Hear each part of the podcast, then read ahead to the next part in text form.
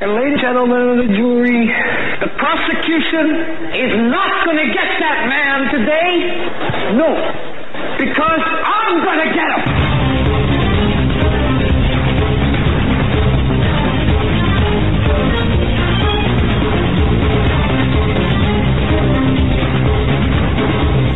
I thank everyone for joining us. Thank you so much for your belief and trust in us. Good to be back in the chair.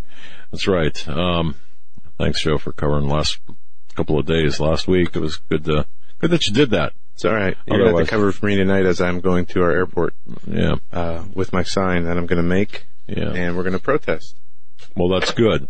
Yeah, 325,000 travelers. That's right, 325,000 travelers, 109 actually inconvenienced by uh, a safety measure. Now, you know, uh, we've got a lot to say on this. First hour tonight is going to be uh, breaking down some things that are that are breaking out. Tomorrow night, of course, uh, eight o'clock, Trump is going to be announcing his Supreme Court uh, nomination. Uh, the rumor is evangelicals and I'm quoting there, will be pleased. That's going to be interesting to see. And then, of course, uh, but tonight, going to be breaking down the news, first hour, second hour, Dahboo 7. Dahboo 7. is going to be uh, on, uh, internet uh, sensation. And then the third hour, some additional news. So the first hour tonight is going to be really uh, hitting hard the things that happened over the weekend. We're seeing the news where if you're not feeling it, you're seeing the news just increase by by the hour. I was going to put some things up this weekend, and I decided against it because I spent this weekend glued to multiple television sets uh, on purpose, and I was watching even on Fox News, and I was watching all of the network channels, Joe. And I'm going to tell you something: um, the talking points were the same. Now, I, I that mute. broke this morning, though. But, but, but that, that, that, yeah, I know you, you, that you do that, right? I, I mute. I, I'll. Yesterday, um, during the afternoon, I came across the CNN and Fox News and all this airport coverage. Right. I, I can't listen to it. I have to. I have to mute it and just read what's on the TV because of just the craziness that I hear. It, it's almost. Um, it's almost like a physically sick reaction. My body's starting to to get with these um, just obvious. They're disagreeing with Trump. They're coming against Trump, Right. regardless of what he does. He could save their babies from a house fire, and they would be criticizing him on the way he did it. And Stepped on the chine on the way out. yeah, so I mean, I, Yeah. I, I, I can only listen for a few moments. Well, yeah, this- that's why I did it for you because I've got a stronger uh, constitution. I've been I've been at this a little longer, I guess. No, it's not about Um, that. It's something else. It's something different. Well, th- th- there's a lot of things that are different. I mean, I used to Uh, to, to go this. to these, you know, MSNBC, CNN, and look for these kind of sound bites. Now, I, I can't. I don't know. It's, not the same. Well, I, I saw this beginning Friday afternoon, and anyone who believes these protests are a um, are Organic. spo- organic, spontaneous. These protests are about as spontaneous as the attack on our compound, CIA compound in Benghazi was. Yeah, about as spontaneous as the Women's March in D.C. after the Right. inauguration was. Yeah. Backed by the same financiers. Yeah, and none of this is spontaneous. These are organized, and we're going to tell you about why and how and who, and uh, where this is going to affect all of us. Now, portions of tonight's broadcast brought to you by Elite Island Resorts. Uh, I don't know, folks, have you have you gone to their website? Have you pineapplebeachclub.com? Have you gone to pineapplebeachclub.com? If not, why not? Oh my goodness. I'm going to tell you something. They've got, uh, they've got this wonderful vacation package for you. Go to pineapplebeachclub.com. That's pineapplebeachclub.com. We're going to be talking more about that later. But, you know, getting back to, uh, getting back to what happened this weekend, you saw Charles Schumer in New York. Okay, uh, now, now think about the timing of all this. You had Donald Trump write the executive order, correct? That was on on Friday. Thursday or Friday, yeah. Okay, within well, of course. And there were people saying, well, why didn't he run it past Homeland Security? Why didn't he run it past these various government departments? I'm going to tell you why he didn't run it past them. The law. We, yeah, to, to a large extent, except he's the he increased the vetting process. But why did why did he do it? He, because Obama the last eight years, and even in the run up to Obama, they have peppered they have they have increased the uh, Muslim presence, the Muslim Brotherhood within all of our organizations. Now think about that. Think about how that plays out. You've got, got the enemy within. When we when we get to this point, I got a good write up on the legality of Trump's refugee ban and the examples set by the founding fathers, all the way up to the bans most of the last six presidents instituted themselves, including Obama, which is important one, the Iraqi ban, as well yes. as the list of seven countries that Trump came up with was was created Obama's. by the Obama administration. Yeah, yeah and, and, people that doesn't matter. That. No, of course not. But but uh, let, us go back uh, several years now. Remember, I have or I had a source in the federal government. Uh, we under the uh, the nickname, the pseudonym Rosebud. Remember that, and uh, remember what the information back in 2013 specifically. Remember what the information I received, and that uh, the globalists were setting things up for a civil war along racial line, uh, just along multiple lines, multiple fronts. We're seeing that now. And remember, I, I have said this, and, and, this, you know, I'm not going to even, I, am going to make it a, a, habit from now on and let people know. I'm not going to have any disclaimers by saying this is not fear porn. This is not, because it, this, and I'm not, this isn't fear porn. This is merely fact. You remember back in 2013, that I, in fact, uh, uh, was told that the globalists wanted a civil war in this country. And part of this, and I think a big part of this, because the globalists lost their candidate, that's Hillary Clinton, a big part of what's taking place right now is, of course, um, the blowback against Donald Trump, the orchestrated blowback. And they are using exquisitely, they're using internet bloggers, they're using the social media, they're using the, um, uh, really the younger generation as the method to institute this, to ignite this and inflame this civil war. Now, do you see what Kellyanne Conway, the interview that she did with Chris Wallace on Sunday? Yes. Where she she made there was a, a, comment in there, and she made a lot of good points. But one of the points she made about the the media, she said media bias is uh, easy to detect, but right. the uh, media reporting stories incomplete is impossible to detect. And she said it in a different way. I'm paraphrasing. No, and, and, and, right, exactly. And, and we're seeing, right. you know, uh, both sides, the bias and the incomplete coverage. And the immigration story is a great example of that because the media won't go to go through the history of the immigration laws in this country. It won't go through the last, you know, President Obama and the bans he implemented, six different bans he implemented, or George Bush, who also implemented bans, or Bill Clinton, or Bush right. Senior before him, or Jimmy Carter, or the even the liberal presidents that, uh, you know, like Carter, like Theodore Roosevelt, um, and others. Well, this goes back to the. I mean, you can take this back to the immigration John Act Adams, fifties and then sixty-five. Actually, it goes back to the second president. Well, sure, it does.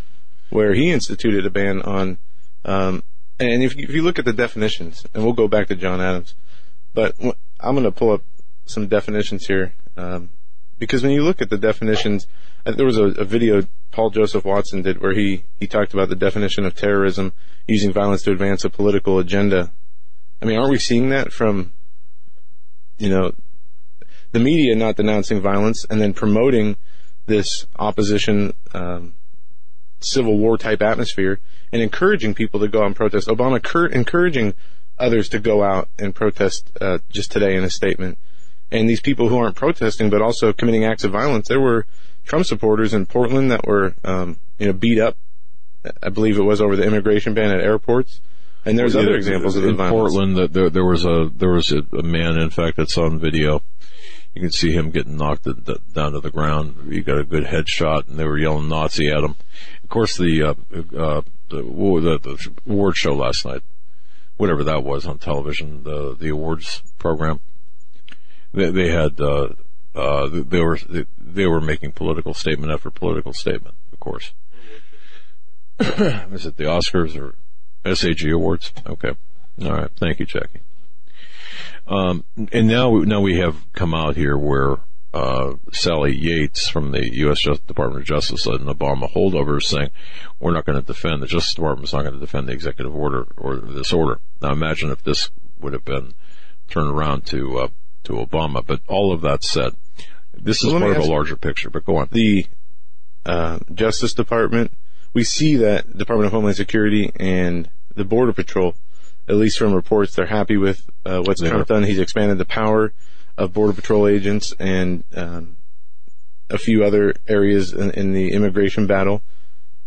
And we see, you know, DHS and, and the people on the ground, ICE and the, and the Border Patrol saying, thank you, these are the tools we needed, uh, and continuing to do what they do. I saw a headline about uh, police unions looking to use Trump's executive order to be involved in themselves in the immigration battle. But then you have, uh, you know, the media, then you have, um, you know, these ACLU groups, the Chuck Schumers, and the Justice Department saying they're not going to enforce this. How, I mean, what, is it the Justice Department that is most concerning, or No, it, it, will this be able to work without the Justice Department? this is really is going to be a non-issue. It's going to work with with relatively few exceptions. It's going to work without the uh, input of the Justice Department or without the influence of the Justice Department. That's how that's how it goes. The executive order is an expansion, as you as you rightly pointed out. Uh, the selection of the seven countries was in fact from uh, the Obama uh, the security uh, the security notice under Obama. And That's how the seven countries were selected. and a few other interesting points uh, I learned today. One, um, the f- top five Muslim countries with the most Muslim populations, none of those countries are included on the list.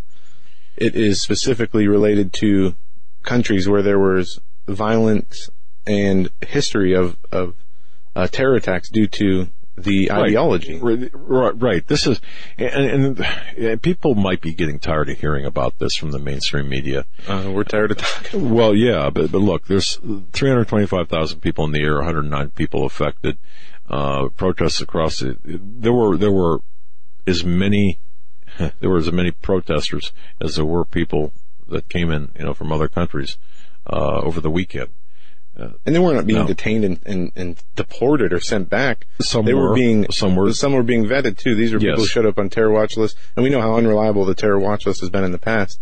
But there was a, an instance on CNN and ABC where they interviewed um, somebody who was detained, and they they cut out part of his statement because he was asked about Trump, and he talked Right, about so how you he- like Trump, right. Right, but the uh, the, And that the was media the- cut out a statement and, and, and rephrased a few other things that he said to make it look like he was speaking out against what was going on. When what he said was, you know, pro-American and pro uh, Donald Trump. Very But much this so. is one example. But uh, so you've got to, but everyone's going to look at this from the bigger perspective because what's this doing? This is a um, David Brock initiative. David Brock is big into this, the opposition research uh, aspect of, of his organizations, and I had a wonderful, uh, lengthy conversation with Andrew Kerr, who's just a fine citizen investigative journalist, and he's going to be, he's about ready to, to really break some information open about Brock's organization. But don't forget, Brock during the inauguration met with uh, 120 people, including former attorneys general and others, uh, some pretty heavy, high profile heavyweight hitters on the progressive side in Turnberry Isle Resort in Florida, January 18th through the 21st. And people seem to forget or don't recall that. That's extremely important to remember. That's number one. Number two, you've got George Soros who's funding these, these groups that are plugged into social media and that are actually the, the, the professional protesters are plugged into social media. They're they're retained by these 501c4 groups or these PACs or these these NGOs, whatever you, however you want to refer to them. They're on call, and what it, it's almost like a like a daisy chain of calls. However, once uh, once they're notified to go to the nearest airport to protest or wherever they might be called to do so, there is that. Well, then there's the element of spontaneity, but before that, it's heavily orchestrated, and it comes from people like Soros and David Brock and others. So that's one thing you've got to understand because this is not going to be limited to the executive order on travel. This is going to go with every executive order or every implementation all all across the board. So understand the protests are this is just the beginning of the protests. This is not the end. This is just merely the start. And they are planning for a larger blowback by through bribes and blackmail both to bring in many of the Republicans, Republican senators and con- uh, congresspeople into the fight, all right, against Trump. This is how they're going to turn the tides against Trump. I'm looking at Soros's uh, campaign donations just from last year alone. He, uh, the three most notable um, people he funded on the Republican side is Lindsey Graham, John McCain, and Paul Ryan. Fund, directly funded their campaigns. And that's on Open Secret, OpenSecrets.org. Um, you can look at a number of different uh, financials from um, in the, the world of politics and the backing of the world of politics. And it's correct. I mean, we we know McCain and, and Graham are, are the two biggest defenders, at least the most vocal and, and uh, get the most publicity out of the Senate. And they, they were like that for the Obama administration, as long as I can remember. Um, and these people, no doubt, are paid to speak the words of what other people want them to say. No doubt. They, they are, of course. Uh, there's scripts, there's signs, there's um, all, all every, everything is already it, it's a turnkey operation. It's already made up. Kevin Lewis, who is the spokesperson for Obama now in his post presidency, said that Obama, who's been uh, really kind of well, shall we say, acting on this balance of, of not saying anything since he's out of office, uh, deferring to their successors and not saying anything. Well, guess what? He's starting to, to, to say stuff now. Kevin Lewis, this, his spokesperson, said that, uh, and I'm going to quote exactly what Obama said via Kevin Lewis. Citizens exercising their constitutional right to assemble, organize, and have their voices heard by their elected officials is exactly what we expect to see when American values are at stake. Now, this this was set up by Obama, and th- it, Joe. They're and, saying some people are saying no. Um, one of those is Jon Finer, uh, former Obama administration official, denied that any ban on Iraqi refugees admissions was put in place under Obama. He said the flow was significantly slowed. Uh, refugees continued to be admitted into the United States during that time. And then another, uh, and the Washington Post has come out and said President Obama has never imposed a six-month ban on Iraqi processing. Um, there, there, were seven, the, the seven countries made, uh, well, yeah, the seven countries also stem back. Uh, it's difficult even. How, how do you Here. how do you go? How do you how do you address this when Let's when the this. news when when these this is not right? That's not correct. I'm on uh, lawnewz.com. Right. I like the site for when uh, it comes I, to. Uh, I do too. When it comes to breaking down, they they just look at the law. They don't take a, a political position either way, and then they they write around how that law. Well, I, I disagree with about not taking political. I don't position. read it that much, I guess. So, and in the articles I've read, um, they seem unbiased, but okay. I mean, I, from what Are I've seen from that website, no, they're they're highly progressive. Okay, and, and that well, that's in my here, view, basically. The article here: uh, Sorry, would-be scholars, Trump Trump's refugee ban is legal and follows examples set by the founders. They go on to cite the uh, 1978 Act passed by John Adams, and they're going to say uh, uh, what what what year? 19. I'm sorry, 1798 right. Act passed by right. John Adams reads much like the 1952 law Trump relied on for his executive order on aliens from certain countries. The law passed by the Fifth Congress provided it was lawful for the President of the United States at any time to order all such aliens as he shall judge dangerous to the peace and safety of the United States to be excluded from the United States. It's the 1798 Aliens Act authorized by Congress and overseen by Adams to keep out aliens who the president deems to be dangerous to the peace and safety of the U.S. or suspected of secret mechanisms against the people and the government. Look, look, look. That's just uh, I, going back to right. But- and then they said other things. But, but the bottom line here is we saw this is the, the, the reaction by the progressives is the result of a decade of lawlessness, of lax security. And it, at least in my analysis and watching the news, and it, when I say watching the news, watching the talk, listening to the talking points, you've got Keith Ellison out there who's who's a Muslim, a Muslim congressperson, congressman. He's fighting, of course, for the Democratic National Committee chair. However, you've got Ellison, you've got all of these progressives who have always favored the uh, open borders, and who's George Soros Open Border Society, Hillary Clinton, and all of these. The the reason the, the reason for the blowback right now is is there are a few reasons. Number one, the media really played a big role in in my, at least mm-hmm. in incensing the public in providing information that was not accurate. You'd think that they were they, they were taking these people out, ripping them out of planes, and throwing them in jails and such. But for ten years, we have not had much of any vetting process whatsoever. Some might argue, well, yes, that's the seven countries were the subject of under Obama were the subject of, of greater vetting.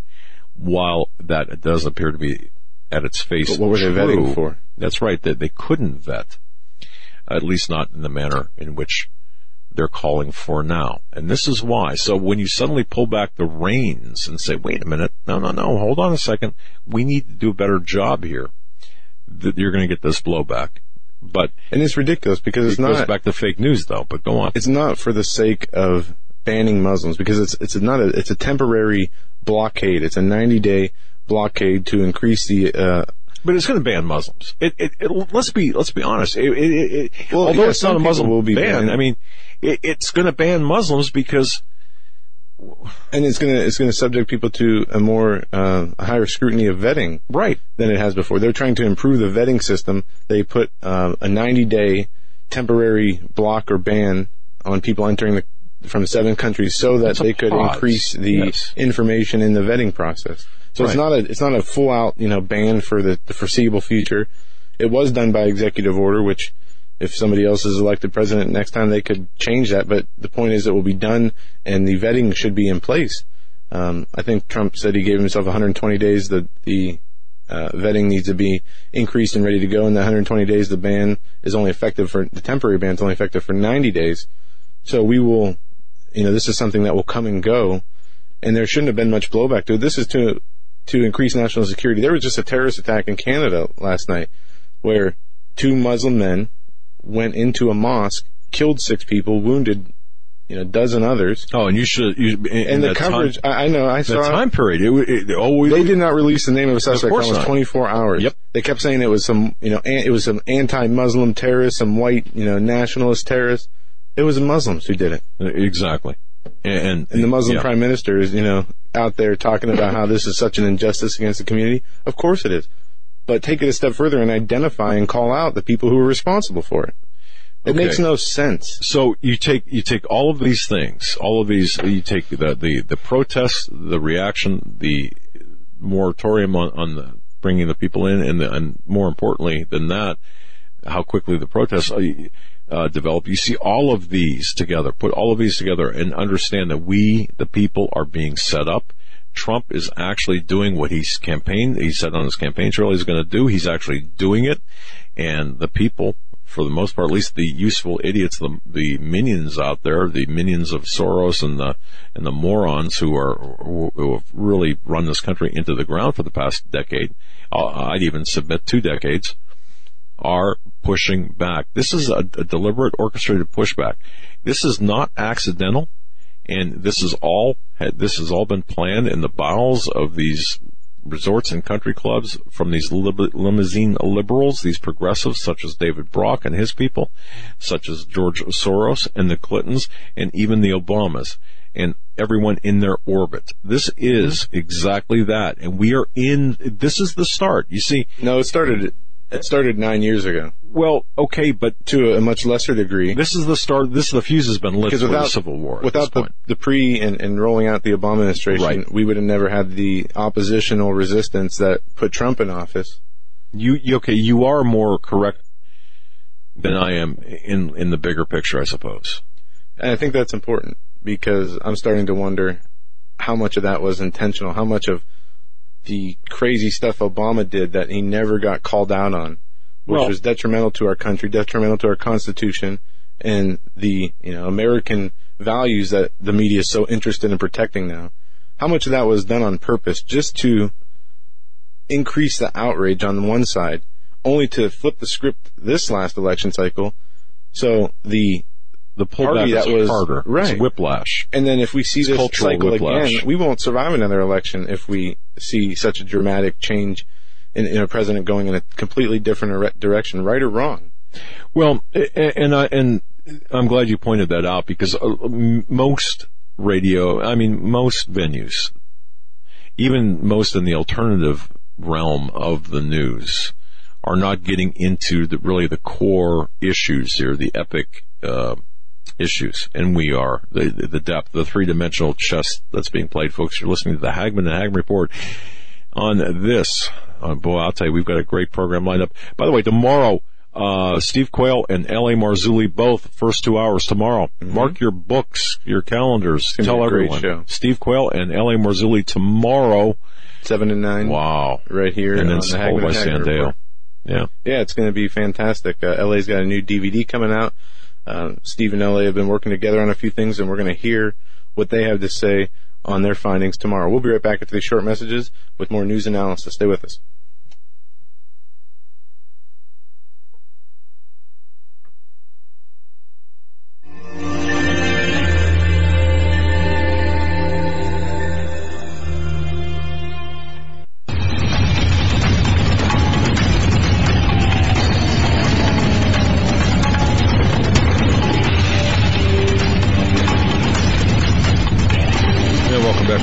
To this segment of the Hagmann Hagmann Report. Don't forget, we've got two websites, hagmannreport.com. Check that website every day, every morning, every afternoon. Check it twice a day. Bookmark it, hagmannreport.com, hagmannreport.com. We've got new writers. We've got John Rapp. I mean, just new writers coming all of the time. And, uh, of course, my investigative reports, Joe's work. It's all there at hagmannreport.com, hagmann and hagmann.com for the show information. And I wanted to show people, uh, everyone something here. I'm not sure if we can get a camera shot on this or not. Uh, this document right here, let me just, I'll just hold it up here. I don't know if you can see this document. And I'm going to, uh, I'm going to tell you what this document is. For those watching on YouTube, which is one of the venues we broadcast, you can see it. It's a multi-page document. It is authored by the Regional Organized Crime Information Center. That's the Regional Organized Crime Information Center. And it was this particular, this particular report is dated 2006. Dissemination restricted to law enforcement. All right. This was sent to me shortly after it was published.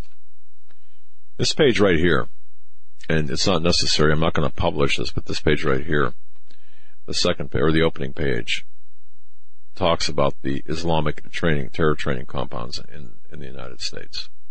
Now, why did I bring this out? Why do I want to? What does this have to do with anything we're talking about? Well, this was given to me by actually one of the people involved in uh, our ROCIC, the center, and said you might as well have it. Why? Because it's basically your investigative work product. And you'll recall, ladies and gentlemen, that uh, I had done, uh, we had done uh, this, this, we had done physical surveillance and investigation on Jamaat al-Fuqra, the, uh, the Islamic uh, compounds across the United States, at their headquarters in Islamberg or Hancock, New York. Well, these pictures are mine that I took. And you will recall that Sheikh Mubarak Ali Jalani is the head of the uh, this Islamic, uh, well, Jamaat al-Fuqra. We'll just call it what it is, Community of the Impoverished. These are black Muslims here in the United States. Jalani is a sheikh from Pakistan. In fact, if that name rings a bell, I've said this before, he's the guy that Daniel Pearl was on his way to, to interview when He was kidnapped and ultimately beheaded. The FBI, however, cleared Jelani of any complicity in Pearl's murder. But there's this little thing right here that's law enforcement sensitive, that's restricted, dissemination restricted to the law enforcement, that says, well, wait a minute. We got a, we got a problem here in this country. And we have a whole bunch of, whole bunch of Muslim compounds in this country. Denied, of course, or minimized by both the FBI and by the mainstream media. You've got, uh, and I've, I've spoken about this before. There's a school bus on premise, or there was at the time of my, our surveillance and investigation. That had bullet holes in it. They were using, using it for, um, practice. Not just target practice, but for boarding. And of course, neighbors around this area, afraid to speak out, at least publicly, confided in us that, oh, there's paramilitary training, training going on, there's weapons buried, and there's this revolving door of Muslims into these training compounds. I can't publish this. But that is a distilled version of what I did publish. This. This is what I've given to law enforcement. Alright. Now I'm going to make this available again because people need to understand exactly how bad things are in this country. The people who are who are banned or who are undergoing the extreme vetting process, some of these. Jamaat al-Fuqra. Now, the, the compound, the, the 30 compounds in America, you, you have to understand after this was exposed and the way it was exposed and the manner it was exposed, you don't have 30 anymore. They've, there's, there's a couple of things that happen. You've got, a, you've got, uh, those are cut down to, to less than a dozen around the country. But you have smaller little cells throughout the urban areas and even the rural areas. The, the bigger compounds are in the rural areas and the smaller compounds, which are more numerous, are smaller in membership. So what I'm saying to you is these people are behind, in their eyes, behind enemy lines and, and embedded in the United States, and they're not accidentally. Their their their uh, proximity is close to power lines, power stations, uh, dams, you know, water supplies, uh, train stations, or what have you. This is a threat right now, and this is what Trump is addressing in part. This is part of it. This is the infiltration. This is real. Before we uh, before we move on, I just want to mention that uh, you know I like to dress nice and I found, uh, folks, guys out there and ladies who buy clothes for guys, let me tell you about the best place on the, on earth, planet earth to buy clothes as far as I'm concerned. My suits, my, my jackets, my, my, my pants, shirts. Indochino.com. That's Indochino.com. They make made to measure suits. Okay. Now, I don't know about you guys out there. Have you ever gone and have you, are you able to wear an off the rack suit? I'm not. Well, Indochino.com has given all of us, I don't care how you're shaped, how you're fashioned, whatever, we now have the opportunity to buy tailor-made clothes, shirts, suits, pants. It's never been easier Indochino is one of the largest made-to-measure menswear brands. You can get a high-quality suit made to your exact measurements for a perfect fit. You also get to customize your suit just the way you want it. Whether you want a stripe lining or a, a different kind of lining for your suit coat, or, or I mean, the type of collar for your shirt, a button down, a, a wide collar. It's never been easier. It's the highest quality material made to measure tailor. It's it's tailored right to your body size. Here's how it works. You you can either visit a showroom or shop online at indochino.com. Let me spell that for you. It's I N D O C H I N O, Indochino.com. You get to pick out, you pick from hundreds of fabrics, choose your customizations from the lapels on your suit jacket to pleats, uh, to jacket linings and more. You submit your body measurements, have a, your wife or whoever take your measurements. It's really simple. You place your order and then four weeks later, you get your suit, you get your pants, you get your shirt. But, but you can do this over and over. They keep your profile on file. It's never been easier. And folks, this week, this week, our listeners can get any premium Indochino suit for just $389. All you have to do is go to Indochino.com. That's Indochino.com and enter HH at checkout. That's a 50% off the regular price for a made to measure premium quality suit. Plus the shipping is free. That's Indochino.com, Indochino.com. Personal or promo code is HH at Indochino.com. Any premium suit for just 389 and free shipping. It's an incredible deal for a suit that will fit you so well. You just won't believe it. It's so comfortable. And if you don't, great suit. If you don't want to buy a suit today, and you plan on buying one in, in the next month or two, go and create an account today. Oh yeah, Uh, absolutely. you, that's free. You can do that. You don't have to put any, um, you know, information in there. Um, but make sure you use the code HH. Yeah. Okay. All right. But, but getting back to the issue at hand here, um, the, there is a problem.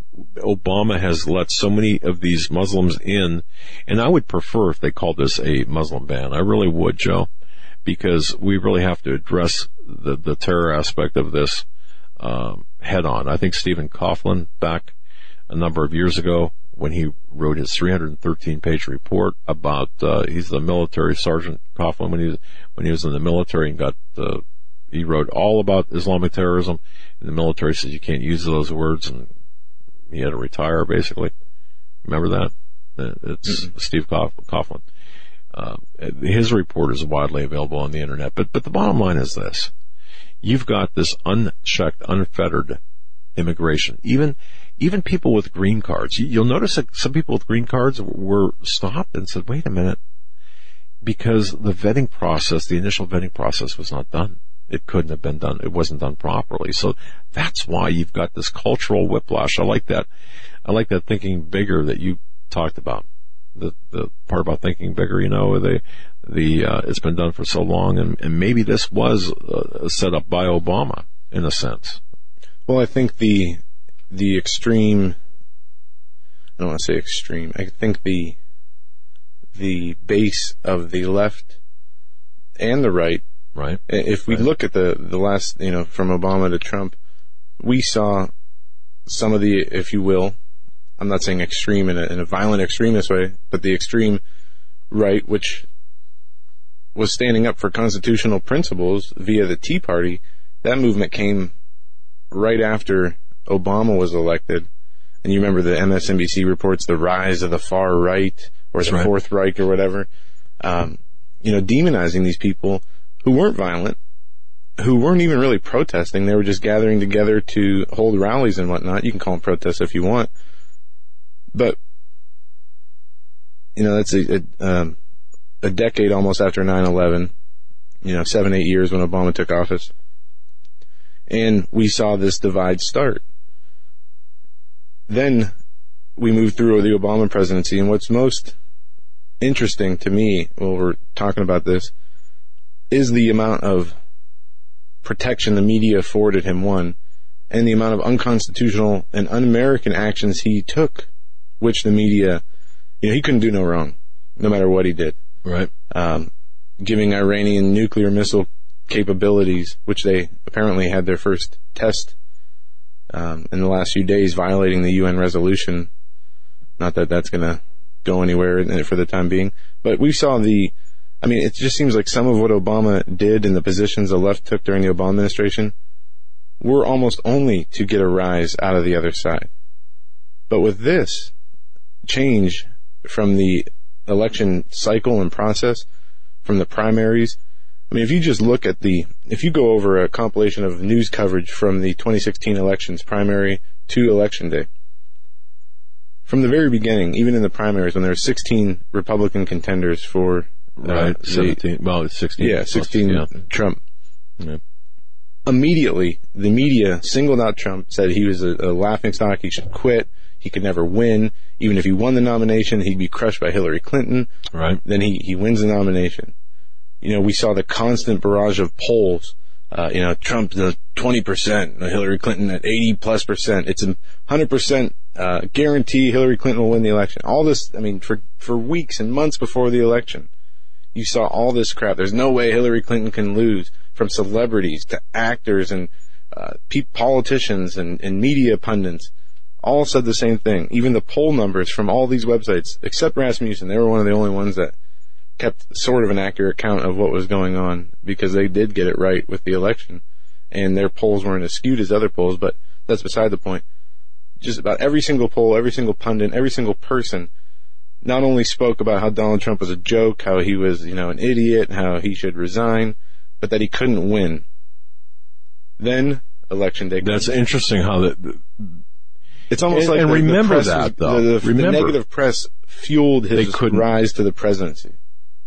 and we so we saw the same kind of whiplash, didn't we, on election day or right after that? The same. uh, th- th- Think about this: has the template changed from the protests uh, on election day or right after election day to the women's march now to this? I don't think so. So that that same kind of cultural whiplash, and I'm going to own that. That's my Cultural whiplash. cultural whiplash. And the Uh, uh, one of the things I was talking with Dave Hodges last night uh, when I did the interview with him, and it reminded me of what something James Perloff said. He was the um, Pearl Harbor expert and historian who has been on our show a few times, where he talked about how the United States, when it wants to get involved in a war, won't outright attack. It will provoke an attack from another nation.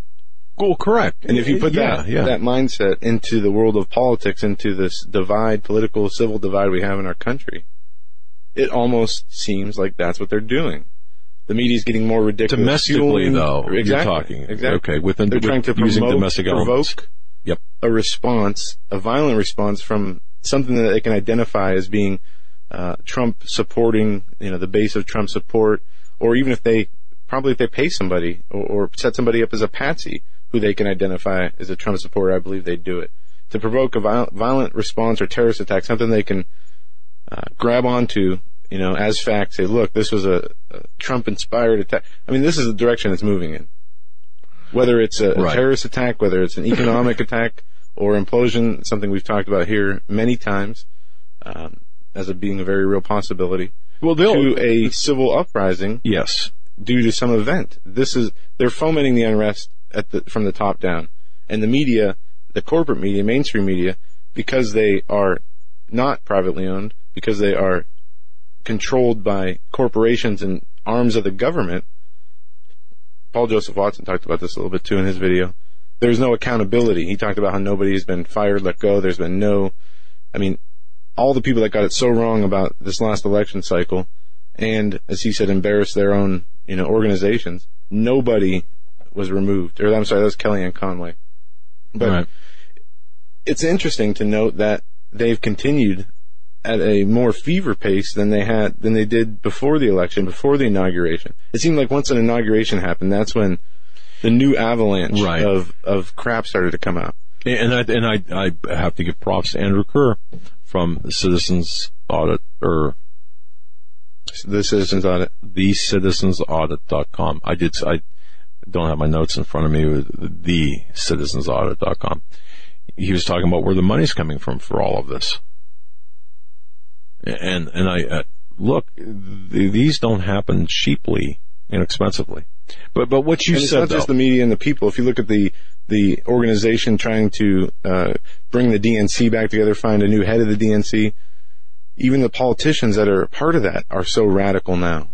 It's like a switch was flipped, either by choice or due to the systematic brainwashing and psychological warfare that the media and and the you know controllers of the society uh, Right. have have been doing. Well, it's it's kind of like this though. And remember, I'm, uh, folks, remember I'm saying this. It's never about the spoon. Just remember I said that. It's never about the spoon. Who's spoon? No, you don't have to explain it. No. But it, I'll just say this. The issue is never the issue. Okay? It's never about the, it's never about the spoon. It, that goes, never mind. But that's the way I would think of this because when you think about this, uh, for example, why, why would these, uh, for example, who's doing the community organizing for, we'll say Black Lives Matter or for the, the, just name the cause? Because, um, not many of these protesting groups would have the time, the money, or even the initiative to get these professional signs done. Now, yesterday we didn't see a lot of the professional signs. You saw some in the core group there, but not along the periphery. But, um, for example, Black Lives Matter. What do we want? We want dead cops. You see, um, I don't know if you saw this. wait, wait a- a second. Revcom. It- see, Revolution, Revolutionary Communist Party USA, Revcom.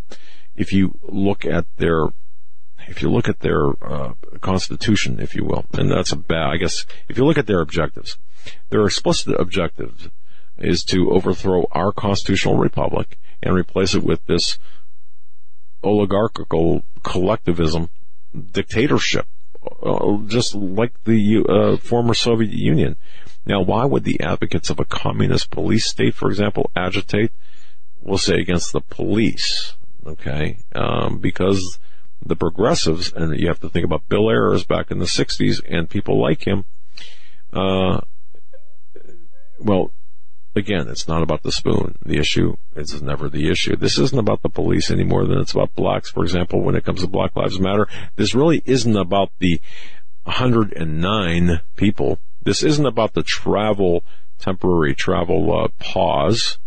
It's about the destabilization of the system so they could create the opportunities to weaken and overthrow it. Think of Cloward Piven. I did the video on it last week about this. And that's what community, community organizing boils down to. Go ahead. And you know, another point to make: Are they um, pushing us to the edge of civil war? Are they creating and, and nurturing this violence or this attitude into violence for the purpose of trying to see Trump overstep his authority in some way, trying to bring order? All of the above. I mean, there's a lot of. I guess it depends on Can- can- the okay, agenda, Right. It- and what at what point of the the global elite satanic agenda are we at, and how much further do we have to go? well, I- It's not that far. it's my understanding from from at least the people I talk to, the globalists are, are now they're they're all in. It's whatever works. We're throwing everything at it. I don't care if we have to, you know, whatever we got to do. If if if we can get Trump to uh, violate the Constitution to to restore order, great. If we could, whatever works. But see, here's here's what's taking place right now, and you can go to uh, the Revolutionary uh, Communist Party website, rev, uh, revcom.us, and look this up for yourself. You create public opinion, you seize power, and they they state that we're preparing minds and organizing forces for a time when there is a major crack in the system, and we're seeing those cracks forming right now. That's my editorialization. Whenever it comes and wherever it comes from, an opening that makes it possible to bring the future revolutionary army of the proletariat uh, into the field and wage a revolutionary armed struggle that actually has a chance of winning. This is what they're doing, and and you're not going to hear this by the by the anywhere else. I don't think, uh, except the independent media who dig deeper into this. So we have to think a lot deeper than we have to think a lot deeper we have to go well beyond the headlines, well beyond the politics of Fox or MSNBC, well beyond the politics of right and left. Even you have to go beyond the obvious uh, politics of the globalists and the nationalists. You've got to look at the the four or five layers deeper and higher up and around. You've got to really look at this because this is bigger than people really understand. But the objective here is for this country to be burned to the ground, essentially, or at least much of it. Not not by bombs coming into the country, but by the people inside here. And once weakened, we can be taken over as we are destabilized. Think about the Rodney King riots back in 92. They were instigated by Revcom, for example. You think those were spontaneous? David Horowitz was on last week. Discover the networks. He taught, he, he was taught, I mean, David Horowitz has been around a long time.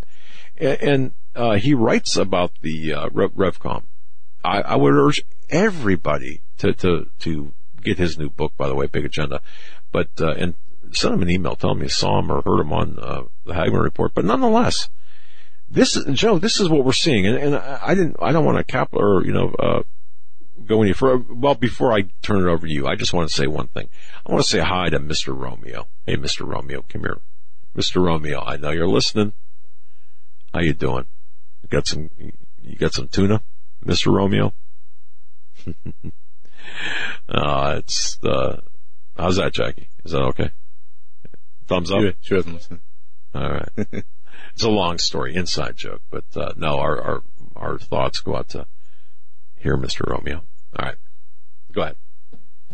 Yeah, um, Now that I got, got everybody off track. we got, you know, a minute and a half, uh, two minutes before the break. We have, um, Dahboo 7 coming up in the next hour. That's his, his YouTube handle. His website is undergroundworldnews.com.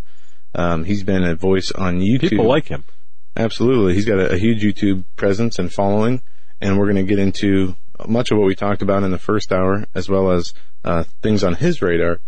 After we come back, it's his um, first time on on the Hagmann Report, so You we're looking. Yeah. forward to that.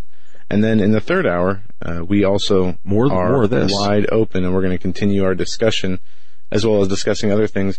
Um, talking with Dave yesterday and seeing stories from today, it seems that the calls to assassinate Donald Trump are increasing And that's why, people Joe, that's why foreign he's got his own and foreign guard. media Yep. inside our own government, inside Yep.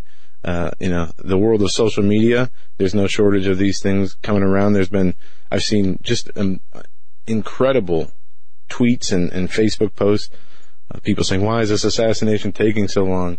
Even today, there was in Seattle, I believe it was. There's an article in the Daily Caller: anti-Trump protests in Seattle. We need to start killing people. This is a Black Lives Matter affiliated or Black Lives Matter protest, and they didn't stop there. As the speaker with the megaphone, uh, she she apparently was a kindergarten teacher, saying we need to start killing people.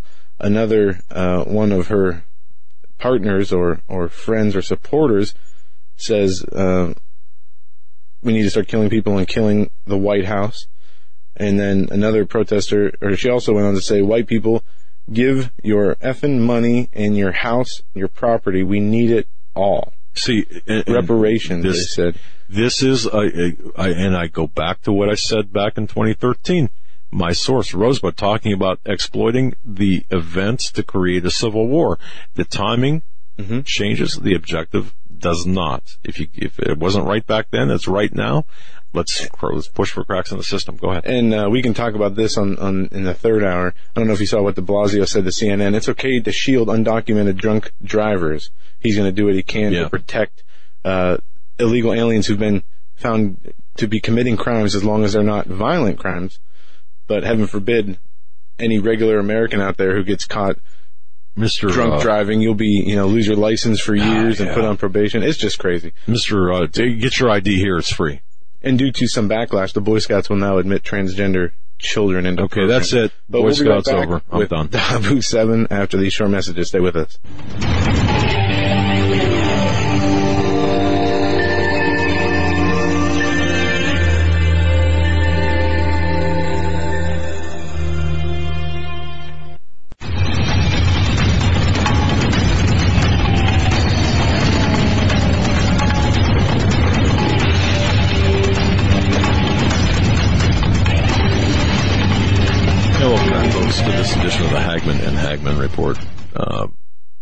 HagmannReport.com. That's our news information. That, that's the site you need to bookmark. That's HagmannReport.com. Not Homeland Security US. No, no, no, no. HagmannReport.com and HagmannandHagmann.com. We broadcast on Global Star Radio Network. We broadcast on Blog Talk Radio. We broadcast on Ustream or uh, YouTube. Right here. You can see us. Hi. How you doing? Um, yeah, yeah, it's it's great, and we have a, a great hour coming right up here with, uh, you know, you know him. He's the internet sensation known as Dahboo. uh, um, seven, seven, Dahboo, seven, Dahboo. We're just going to call him Dahboo. How's that?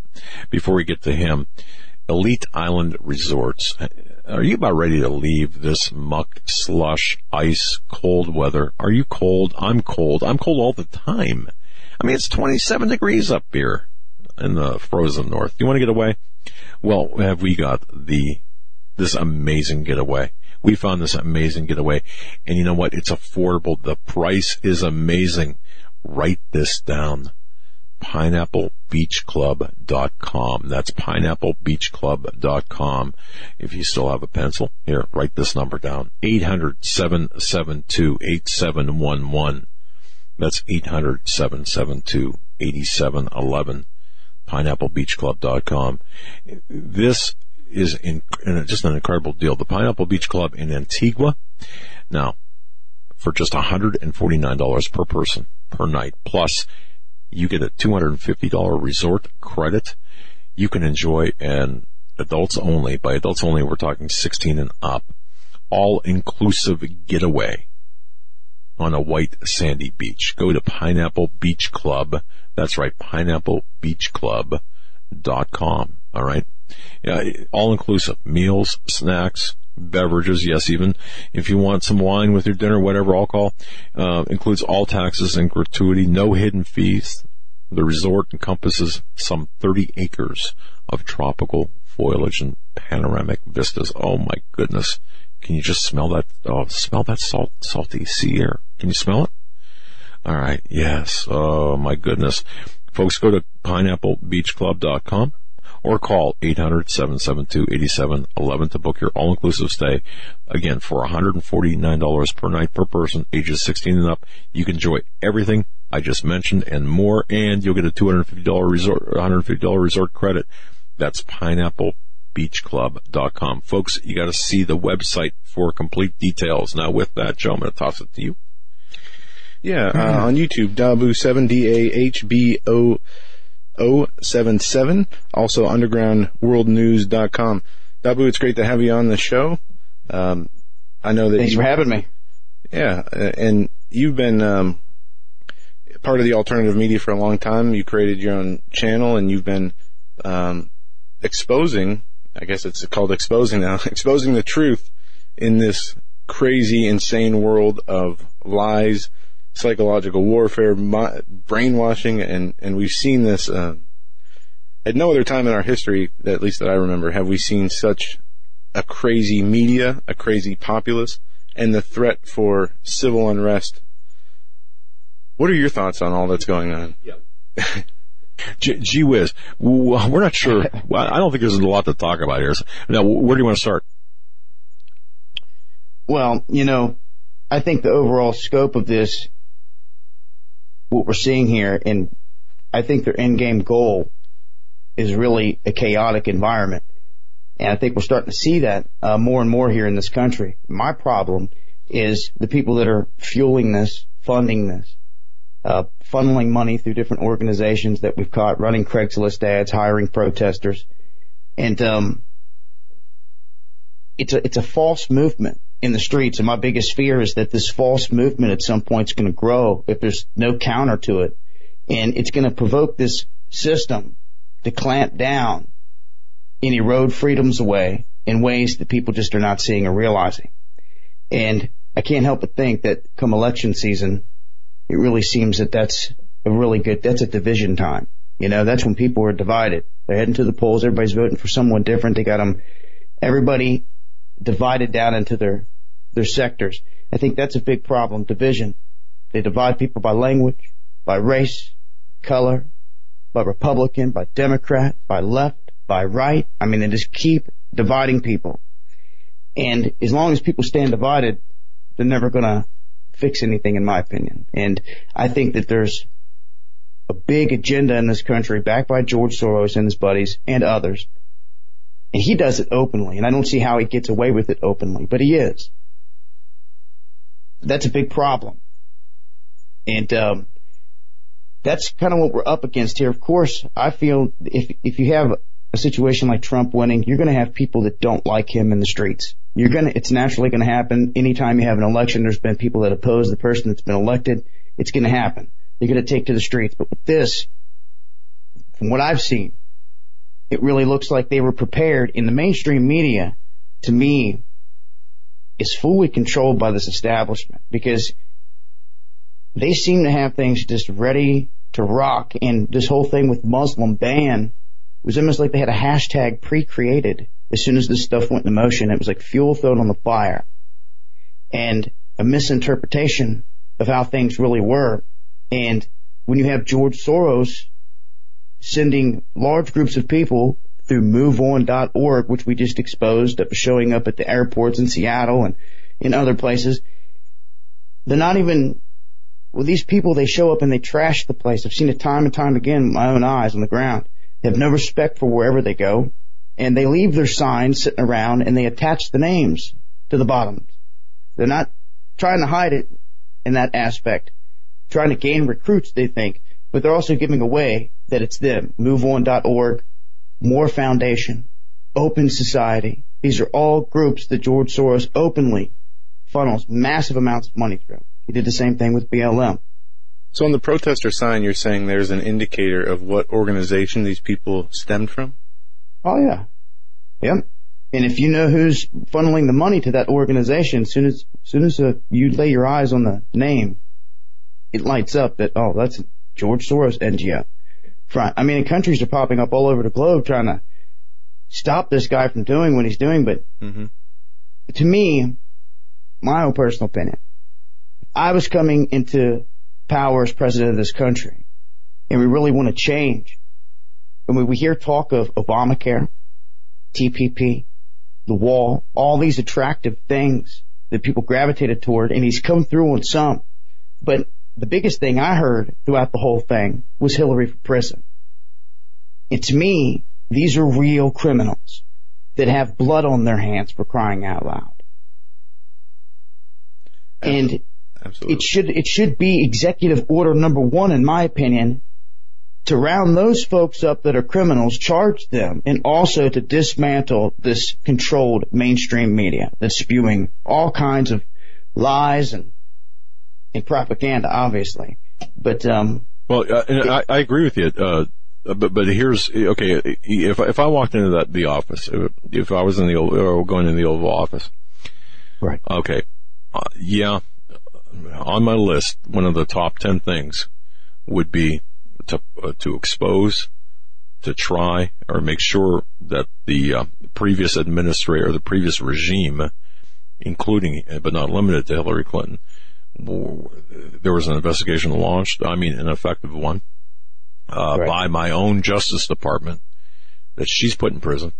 That uh, uh, the uh, former uh, that Lynch and Holder and others would be investigated and put in prison, and then summarily dispatched based on the verdict, legal verdict. But the the very very first thing is when I when I would walk in that house, the the White House, is to make sure my front door, my back door, my side doors are locked, or at least the security is there where incoming people can't do any more damage.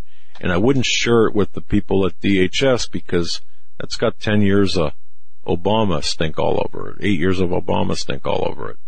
The Muslim. You can say that about a lot of it, right? True, true. And but, I look at Congress as the same thing. We have a new administration, but a lot of the same characters sitting in Congress. And that's, I think, something we need to focus our attention on more is those people, what they're voting on and hold them accountable. My opinion. Absolutely. You know, you mentioned, um, um, Soros and the influence he has, and you're right. In Europe, we see some backlash coming against him. There's a new, uh, report out today about his activities, uh, him funding a, a, an attempted government overthrow in Hungary. The uh, yes. Hungarian uh, foreign minister said what he's doing is anti-democratic. He's trying to undermine the government. Okay, and finally somebody's saying something. That's what should be being said right now. I feel here in this country, big time. And when when I look at someone like Soros, uh, he had his hands all over Ukraine and the meddling there, and Amen, going brother. in and, and doing things there. Now, also he's he just openly backed half of a billion dollars on the migrants or these refugees, whatever they want to call them, that are flooding into Europe. And what we've seen from them are these were guys, they had fake IDs, they were stashing at borders. They're, they're, they have brand new clothes, cigarettes, jackets, and it's almost like an army that has been sent in. And from what I've seen, France and Germany have just been pummeled by the whole thing. And I, and you know that Merkel and Hollande have to know that George Soros put $500 million on the backs of these guys. That is an act of war, in my opinion. You're being invaded. Mm-hmm. And no one's saying nothing. They're not saying nothing against him at this point. I feel like they should be coming out saying what uh, Hungary's doing. And, um, you know, you have the country of Macedonia. The people are coming together out of that country with a thing called SOS, the Stop Soros Operation. And, uh, people are waking up to it.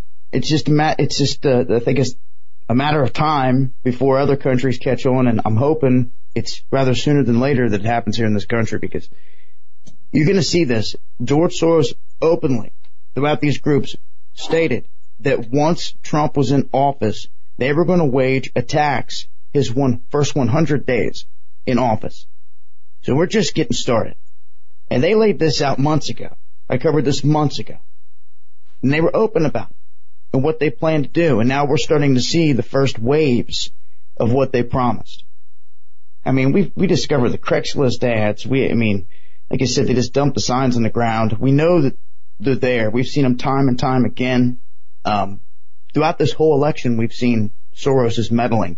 One of his lead campaign uh, managers, let me ask you something. Why in the hell can't we get this guy arrested for treason?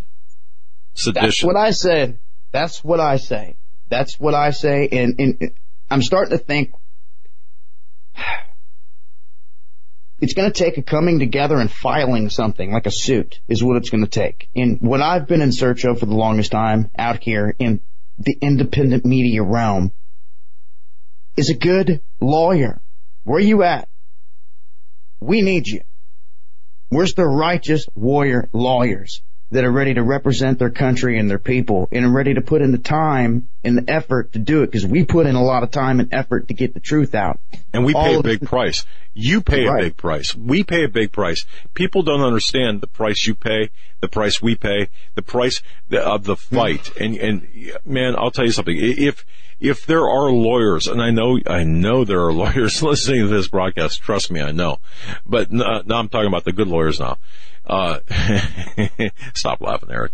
And seriously, answer the call. If there are attorneys, constitutional attorneys listening to this, uh, let's get together. Let's show the force. Get behind Dahboo. Get behind the, the independent media. I didn't mean to interrupt and go on a rant, but, uh, no, that, that's good because I mean, even if they don't personally want to be their name in the spotlight, you can at least play the part in coaching us and telling us what we've got to do to take the legal steps to get someone like this behind bars or into a court to where there's a warrant at least put out for him.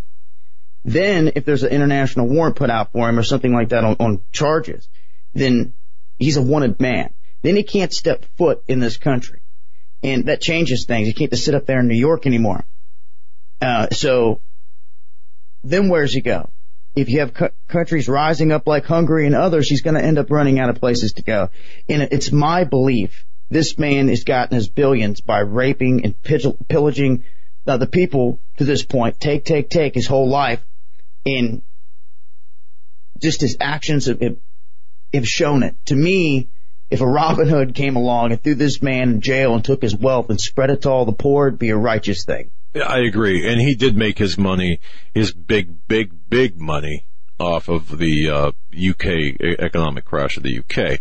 Uh, before that, of course, he worked with the Nazis when he was a teenager, a, very, very young, young teenager, but nonetheless. And, then, of course, he made his money off the misery and suffering of many people. And, and, and people don't, don't, a lot of people don't understand that. When you, when you uh, invest in the stock market, you've got winners and lo- losers, and we're talking about real money wins and real money losses. So, but having, but, but it's made easier. It's made easier when you know the outcome before you place your bet. or buy your stock or, or hedge your bet, so to speak. So you're right. You're right. So no, I 100% agree with you. But so, but let's pull this back a little bit because I'm interested. You're, I, I like to look at the big picture and you do too. Um, the big picture here is what's unsettling, I think. Yeah. And we were talking in the first hour, um, about, you know, the last 10 years in, in the world of politics and how, you know, from Obama, what Obama's actions and his uh, administration during the eight years of presidency, how we saw at, at the Tea Party uh, was one of the first things that came out of the Obama presidency on the opposition. Obviously, it wasn't violent. It wasn't anything like what we see now, but there were people, you know, coming out, calling themselves patriots, um, speaking out for, you know, getting back to the, the Bill of Rights and the Constitution. But then you know, as we move along through Obama's presidency, there were, you know, actions that he took that the Republicans would disagree with, or even the Democrats would disagree with. But then there was, you know, these scandals that he never was held accountable for, from Fast and Furious to Benghazi to, you know, the uh, Arab Spring, just right. all these things that, in my mind, were crimes against humanity in, in a way, right. especially. Right. You know, having the influence to overthrow governments, sending, you know, machine guns to terrorists in the Middle East while telling people here at home that there's no reason anybody should have a gun, trying to ban guns. I wonder how much of that was intentional due to, to get a rise out of the opposition political base. And then we just saw Trump being put in there and then, you know, we saw the media and everybody else go with it, you know, those who didn't vote for Trump in, you know, grabbing the bait and buying into this, uh, hysteria you know, that Trump's Hitler, and it seems like they're they're pouring gasoline on this fire that they've created for a purpose yet to be seen. You have any thoughts on that? It just seems like uh, you said it. They're stoking the fire, and uh, it ultimately, I think they want chaos. Um, it's a big problem. I mean, Trump himself, he had to see it the whole time he was going through uh, the debates, even with Hillary. It was three on one whether you were for him or against him, it was obvious that there was uh, the mainstream was geared against him and for Hillary. Uh, even so much as saying he didn't have a chance of winning at all, you know, mm-hmm. and it, all these other things. But it was all lies, just more proof of their lies and deception, blatant lies and deception. He ends up pulling it off.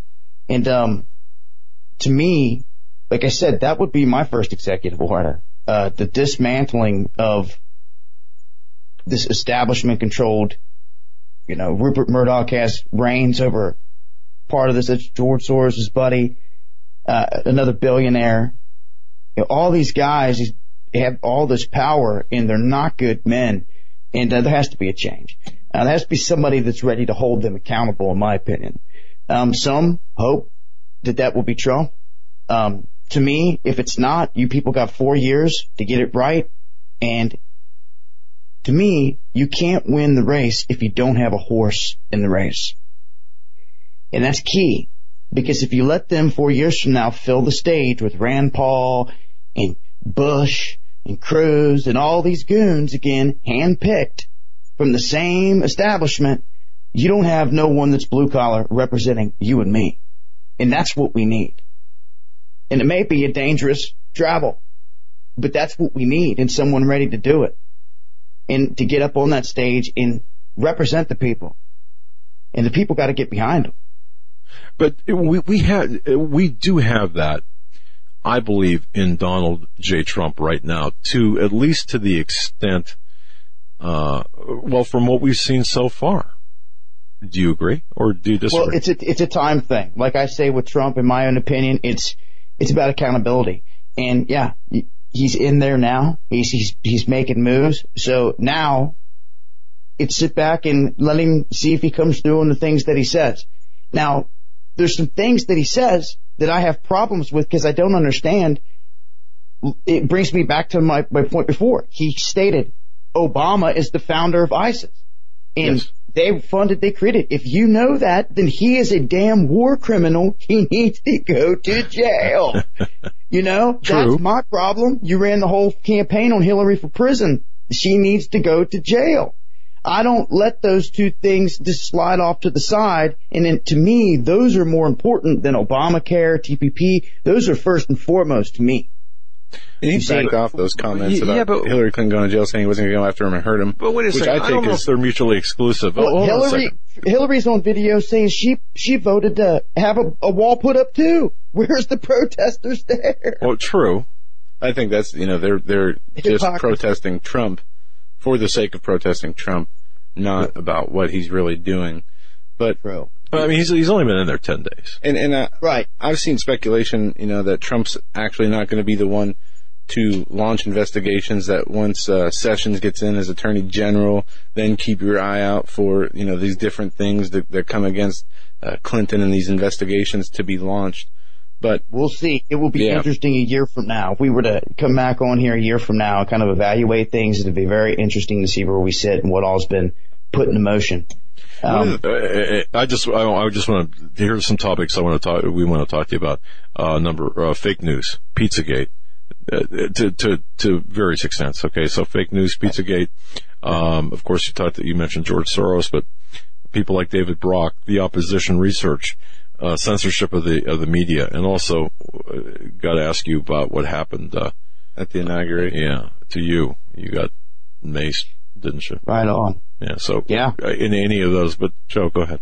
I, I interrupted. Yeah, I just wanted to, to make the point that um, one of the more concerning things about the Trump administration is not the actions of Trump or those around him; it's the the mindset of the people.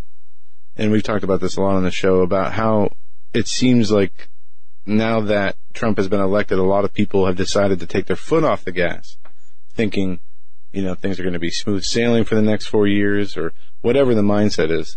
Just, um, you know, they Don't don't, have that down. intensity anymore of, you know, paying attention to what's going on inside and outside of both parties. And they feel like, um, and a lot of people also feel like it's a reprieve that Trump got in. But the, the problem I have is for those who basically stop paying attention saying, you know, everything's going to be better from here. Um, it creates a, a very dangerous atmosphere, especially with the, uh, what we see on the left hand side. And you were at the inauguration. You saw some of what, what these protests, these anarchist rioters, uh, firsthand. And I I know you've been to, to quite a few, um, different protests and things around the country. Was this different from, was, was the atmosphere different from other ones in the past you've attended? Uh, it was kind of like a culmination of um, different groups, and you know they were all there for this one. I will say it was different. Um, I mean, you know, Occupy really opened up my my eyes, and then as soon as Ferguson happened, that's where it began for me. My my journey is being a journalist and hitting the streets really went to a different level right there because that was the first time I was here in America and I felt like, oh my gosh, I feel like I'm in a war zone. Like straight up, there's cops up in people's backyards and hills with their, uh, National Guard with laser beams and helicopters and armored vehicles. And I mean, it was just, it was my first taste of it. And I got to encounter RevCom and Black Lives Matter for the first time there.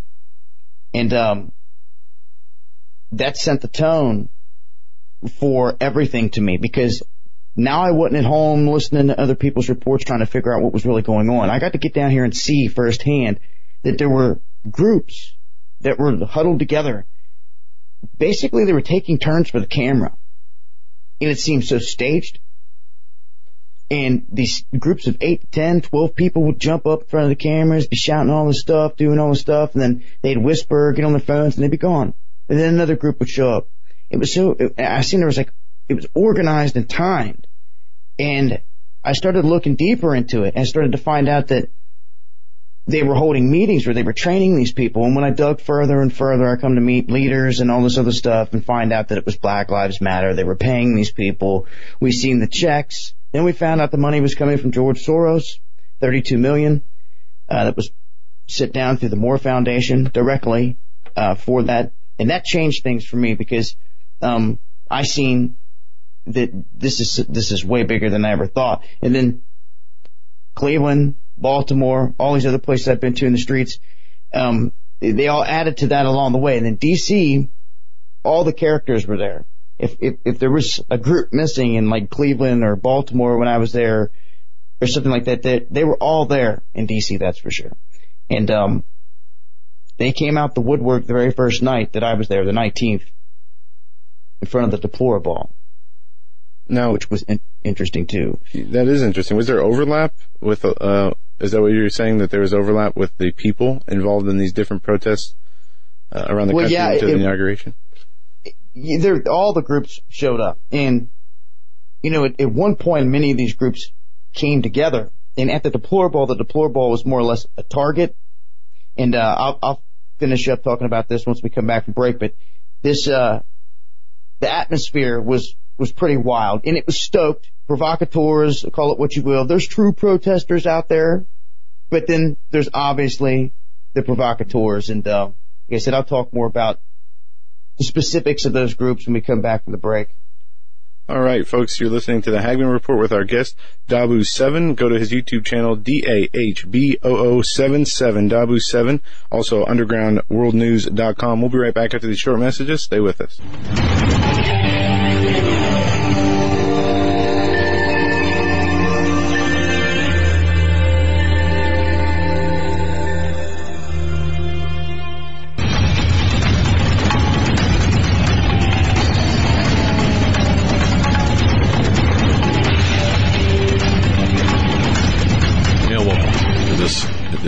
The Hagmann and the Hagmann Report. HagmannReport.com. Bookmark it.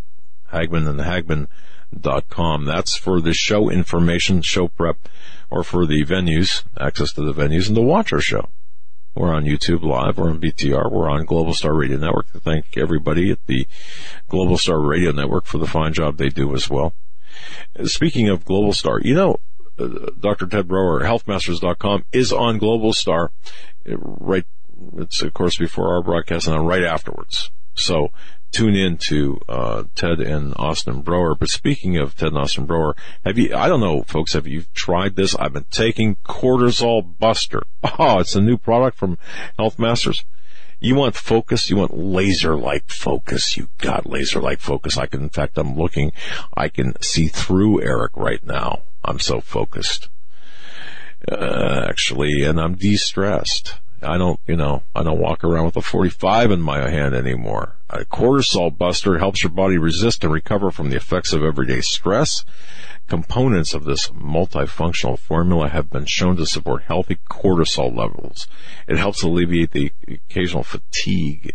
It promotes mental clarity and supports relaxation and restful sleep. This is like an all-in-one in addition to the multivitamin cortisol buster, you got to take it. Oh, it's good stuff. Thirty nine ninety nine. But here's the deal. Doug five. That's D O U G five for five percent off. Uh, order cortisol buster. Go to healthmasters.com. That's healthmasters.com. Cortisol buster. Doug five. D O U G the number five. Okay. That's healthmasters.com. Try it. You'll like it. All right.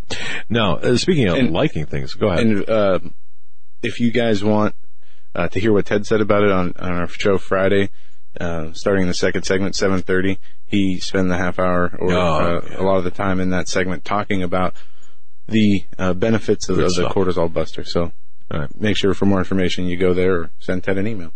We're talking this hour with Dahboo7. That's his, his YouTube handle. His website is undergroundworldnews.com and we've been getting into uh, the political division in this country, the Soros-backed protests, the media manipulation and bias that we see. Um, well, we got to ask you, what happened at the deplorable where you got you got hit with mace? What was that all about? Oh, that that was just part of working the front lines out there. Um, it, it happens sometimes. I mean, either you sit on the sidelines or you get out in the field and you play and it just happens. You know, like I said, you can sit on the sidelines out there. You know, all too often I see the media, the mainstream media, in a, a little cage, a protective cage, like they were in Ferguson. And also up there in DC, of course, they had a whole huge section caged off. But um, if you want to get and see what's going on on the front lines, you got to get up there near the action. And you know, I go to the best of my ability with my press tags hanging off my neck, full view. But when it gets heated and it gets tense and someone throws a brick from behind you and it hits the front line of cops, they're blasting. And that's what happened that night. I took a direct shot from their cannon right to the face, my, my left eye. I was live streaming at the time, but for some reason the audio was out. I did catch the footage of it happening though. Um, you could see it hitting, hitting the camera. Same thing happened to me in Baltimore. Was on the front line standing with the, the guys down there and they came and did the same thing. What's interesting is everywhere I've been, the National Guard has always been cordial. They've always backed off from my experience. Even in Ferguson, they were called in to sick us. They surrounded us. Sergeant stopped right next to me and said, we're not doing this and pulled them back. It was a defining moment in how I view and respect these individuals out there because they could have beat us down. They said, we're not doing it. They left. And then the cops came in with their batons trying to do just that, beat people down, just hit them upside the head. And, and there's a different mentality out there I see and that's one of the reasons I think they eventually called the troops out of Ferguson because they weren't doing what they wanted them to do. And, um, to me, it seems like they had the police forces trained with a different mentality. Um, and depending on the climate, that was around Michael Brown and the cop. They had the police forces worked up with their own stuff in their head. But in DC, it was just all around tense because groups were coming from everywhere. We showed up at Union Terminal on the day of the inauguration, and at one point we were standing there, and we were like, okay, here's one group, here's another group, there's a third group. Uh, oh, here we got another massive group coming up around the bend over here. Get up in position to film that fourth group. Turn around. Here's another fifth group coming from another street. Massive group making their way up to all these groups converging. Then they start to make their way into Union Station. And then it's just, it becomes chaos. And there's so many people all over the place. It just becomes chaos. And that's the best way I can describe it. You either keep up with the flow and try to keep up with the flow of how everything's moving or get lost in it or left behind. Because some of the crowds, especially up there, they can grow massive and they can swell, consume the whole street for blocks. And when you have multiple groups converging like they did also at McPherson, um, in near Franklin, that's when you start to have what I noticed is these factions, there was a lot of people up there in black and a lot of groups called for people to show up in black. Why? But why? Well, that, I don't know. That was their own. I don't know. That was their own. You could see, read it on their different websites. They would call for people to show up in all black and masks and everything and, too. And mask and everything. But yet there was there was independent people up there with mask mask on too that uh, weren't up there stirring stuff up just for their own protection. Hell, there was even a biker up there that was covered up with a with a mask on. All right. Um, and you know people do that in some instances to protect themselves, and especially on the front line. I mean, in all reality, in a, in a situation like that, a journalist should have a mask on, a gas mask on. yeah. Seriously, because they start dropping different chemicals besides just the pepper spray, um, the flashbangs, dispensing rubber bullets, and in just different chemicals. We were smelling different chemicals in the air there that I couldn't explain. I don't know what it was. Um, we couldn't get a beat on it, but it was something else. And also, we noticed that when we travel the streets when live streaming, we can travel with tens of thousands of people in the streets, and we can live stream the whole event the whole way. But for some reason, every time it comes down to the clash with the cops, there's nowhere near the amount of people. It's a way smaller group, but it's almost like a dome is put up. And we've experienced this, many of us streamers, in mass at the same time where we can't get tweets out. All of a sudden our live streams are cut. Everything.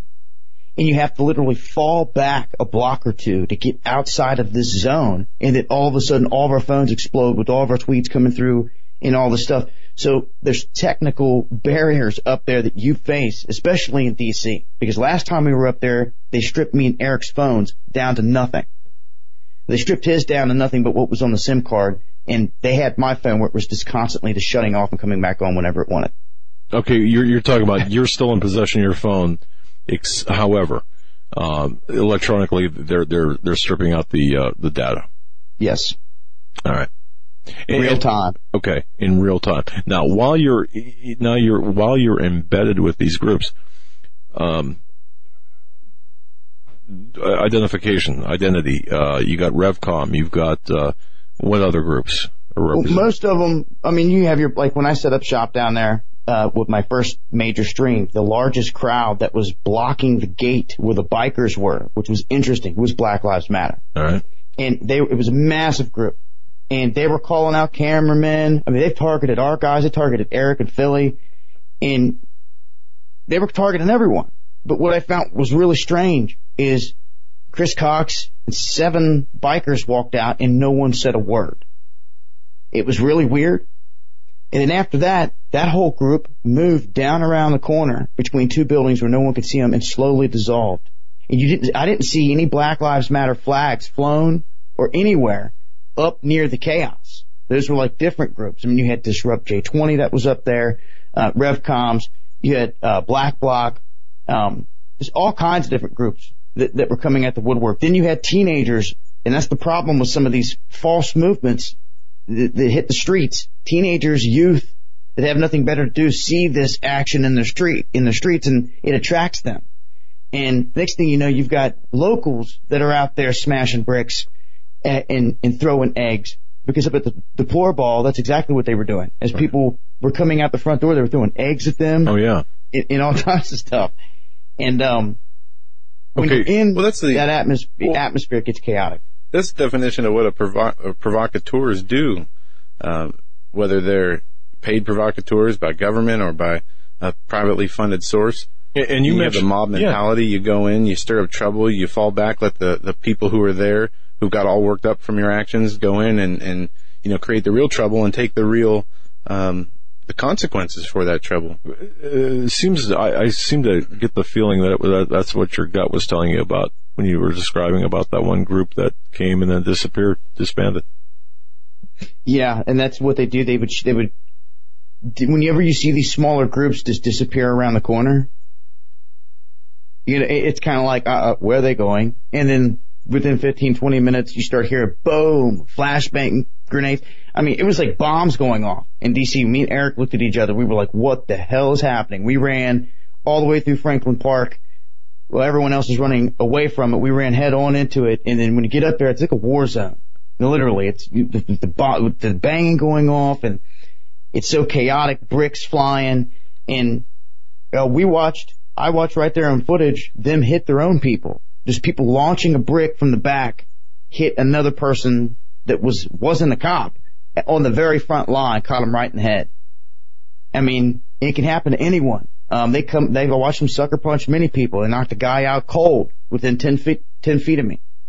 And it can get crazy. So obviously we're not talking about protests. We're not even talking about your, your conventional riot uh, by definition. You're talking about individuals or entities within these groups that are deliberately causing damage Chaos. in, in chaos, but but from within, uh, obviously. In other words, okay, so, so so there's a method here that the press isn't reporting that you've witnessed firsthand, and, and in fact you felt firsthand.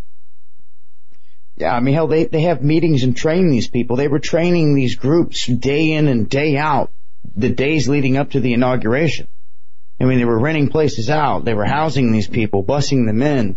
I mean, it's a full-blown operation. That's what we're up against, and that's why I say we've got to find a way to counter this false movement.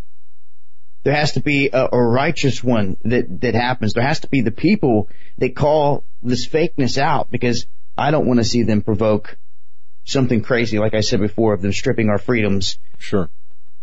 And, You know. and, and, and W, uh, going back to um, really the start, you know, when you look back over the year, fake news that was the big operational.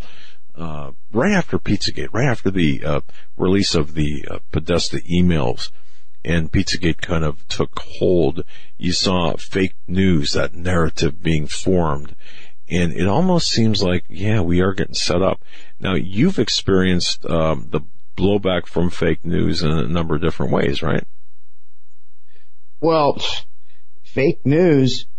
I mean, how I see what they did is they were in damage control is kind of how I felt with the release of Podesta. I felt like the fake news, it was just popping off shots at anything. Um, and I mean, then they were constantly distributing fake news. Like they blamed Russia and put out that report and then they come to find out it wasn't true. And problem is, is with the propaganda, they plant the seed up front and millions of people see it. And when the retraction comes out, they don't air it the same. They'll put it out maybe on a page somewhere, but those millions of people only remember that initial report. And it's all part of the psyop, in my opinion, here with the fake news. It's damage control for them and to try to discredit people like us out here that are Right. trying to get the truth out. censorship. It's a Yes. form of censorship, and you know we've been accused uh, of of being purveyors of fake news, which I look at that and I think, okay, um, but uh, it's a it's a it's problem it's a problem when we become the story or you become the story. They're targeting you. Yes, exactly, and And you've ex- usually it means you're doing something right. You only catch flack when you're over the target. Right, right, and we've got some holes in the wings to prove it. But, but Right. you know, they, they, they. Uh, when I say they, I'm talking about you two and in your various channels. I mean, you've been affected by this, right?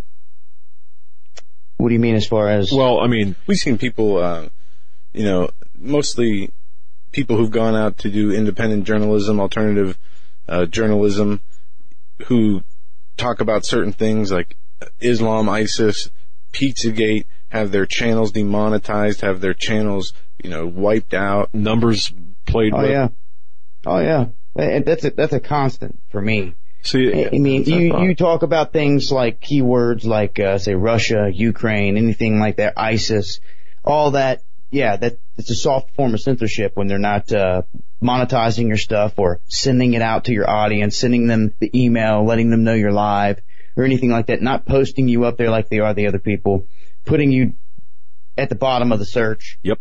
Um, you know, manipulating your numbers, uh, where you, when you know things ain't right.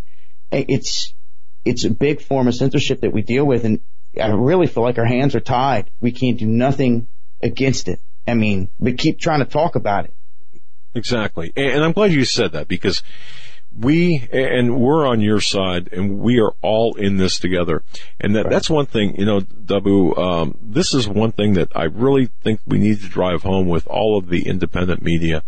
The fact is this, if we don't get together and form a cohesive offensive in this with a, when I say offensive, I'm talking about a good defense as well as getting ahead of whatever the narrative is, we're not going to be around. And we, so we need to work with one another. We need to, to promote one another. We need to back one another. When you're Right. backed into a corner, you know, um, we need to ha- come to your aid and vice versa. So I, I agree. I agree with that. Uh, yeah. And, Yeah, and people should be like that as a whole. They should be ready to step up for other people and, and, and, and really it's time people get up and get proactive. I mean, cause I think that's the only way that it's going to stop or counter this false movement. There needs to be, and I say it all the time, accountability. You see these protests, lighting garbage cans on fire, busting out windows in places. But when was the last time you seen a massive protest take it to the governor's mansion or take it to his office to get some answers because your, your tax dollars pay for it after all? That's what needs to happen. You don't have to go with pitchforks. Just your numbers. Your sheer numbers are power. And if you and a group of 10, 15 people show up at the office, talk, have lunch, show up every day that week, you're going to start to prove point and then you have to listen because that's why they're there. And if they don't want to listen when it comes time to vote, you remember that and you share with everyone what you went through and then you make a change there. You vote someone in that will do the job. I, t- I tell people all the time, you may not be able to make it to DC, but you've got a congressman and a senator in your own backyard. You can take it right there in your own backyard. Start, start the fight there. Take the Yeah. fight to them. And you know, the left does this. The progressives do this. The Marxist communists do this. The people who, who mouth off about Black Lives Matter, all lives matter. It's amazing to me that the proponents of Black Lives Matter could give two damns about the the uh, unborn, about the lives of the unborn, or about the about white people, or about uh, the suffering of. Eh, well, I can go on. I'm, I'm not going to rant, but uh, anyway, uh, yes. So how? Okay. Um, just gotta gotta ask you too.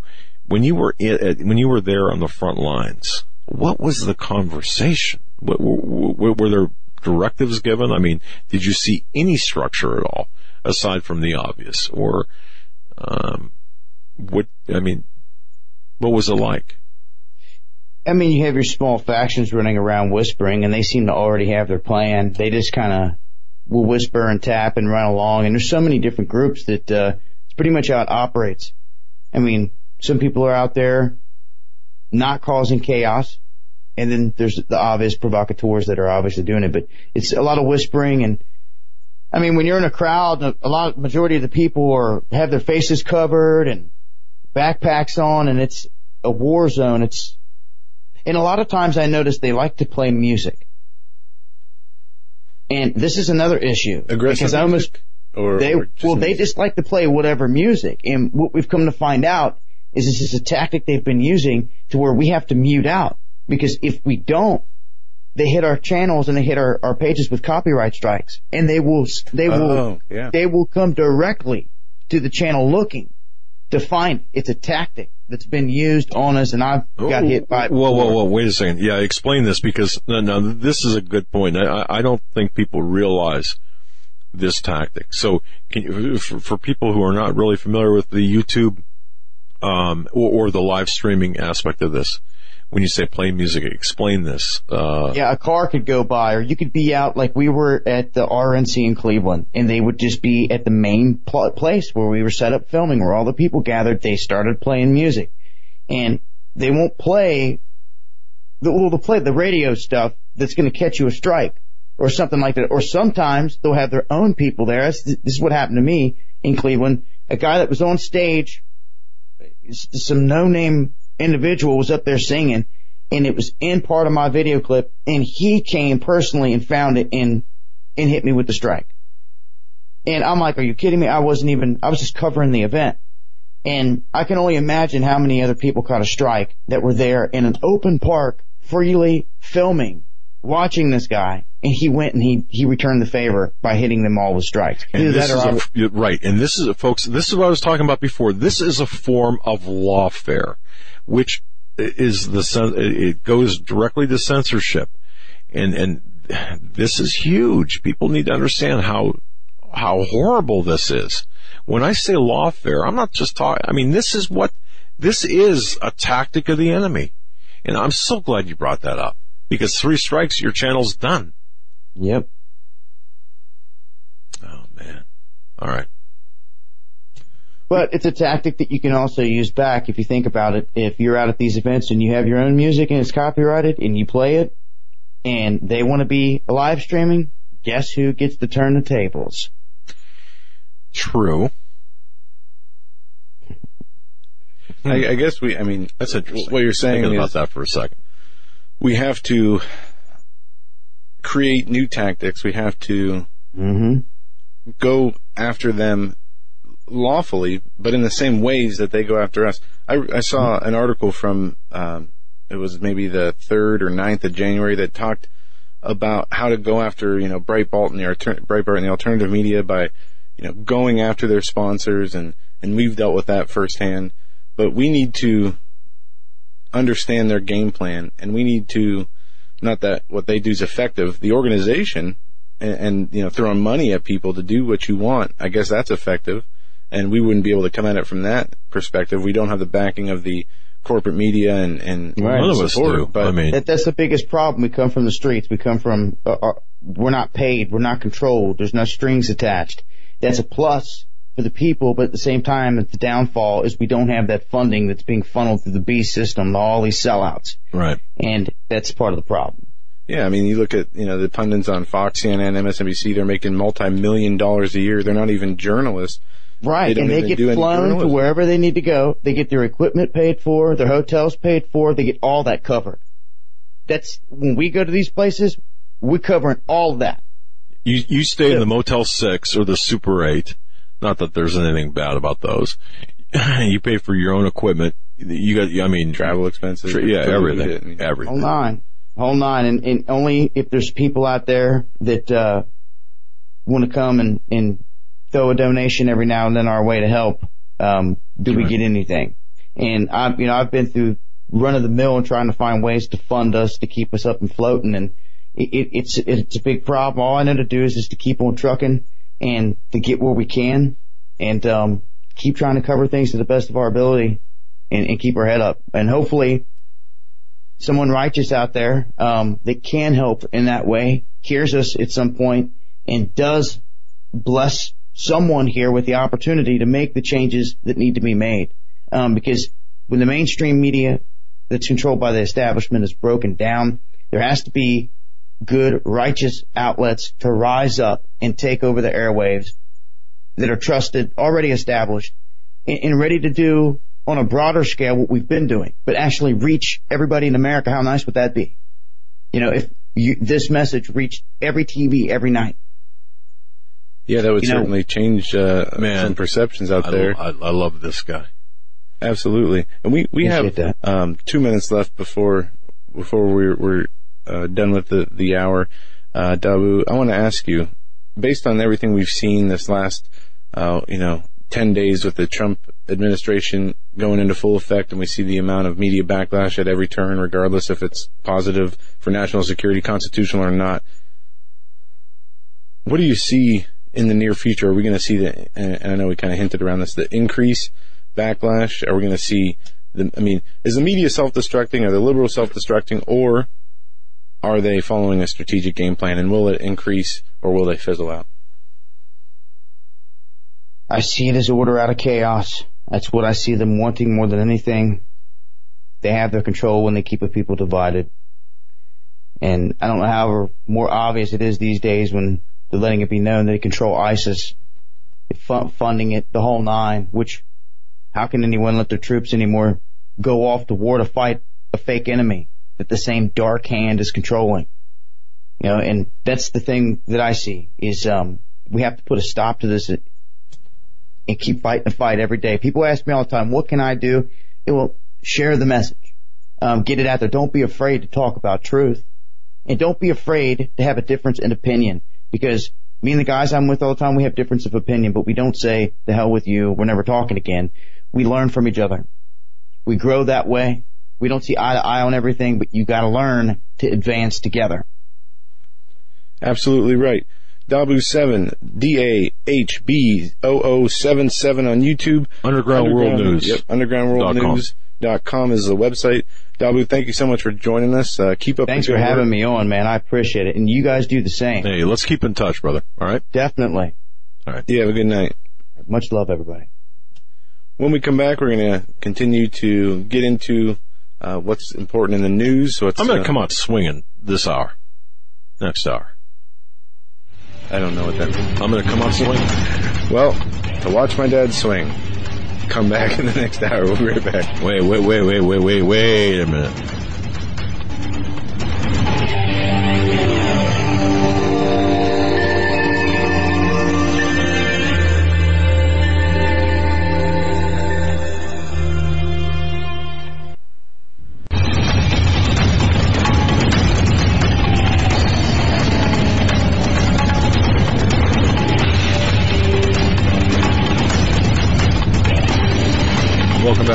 Gentlemen, to this edition of the Hagmann and Hagmann Report. You know, uh, we we have the best audience in the world. I want to thank each and every one of you for joining us. Thank you for tuning in. Thank you for your belief and trust in us. You know, um, I said I was going to come come out swinging, and what I meant by that is this. You know, I I hope people understand that we, that's you two, we are in a war. Some of us are a little bit more high profile than others, but we're in the same war. We're fighting the same battles. If you're listening to this, you're fighting the same battles we are. You're, uh, we have the same common enemies. We, we are facing Islamic terrorism, Muslim terrorism. It's about time somebody says Muslim terrorism. We are facing the, uh, the battle against the moral takedown of our country. The for decades we have been subjected to and subjugated to the perversity of the globalists, of the people in power. We have been told that the immoral is to be celebrated and the moral should not be tolerated because tolerance of the moral or even uplifting of what is moral is intolerable. It's backwards, upside down and backwards. It's inside out. And you remember Van Jones saying top down, bottom up. Remember that? Outside in, inside out. This is, to me, this is exactly what he meant. But we have far too many people today who would choose to be divisive, who would choose to throw a punch against the people who are trying to make a difference, who would choose to to throw others under the bus, who make it their you know, it's amazing to me that we are in the fight of our lives. And if you don't believe that, if you think that's just hype, then you know what?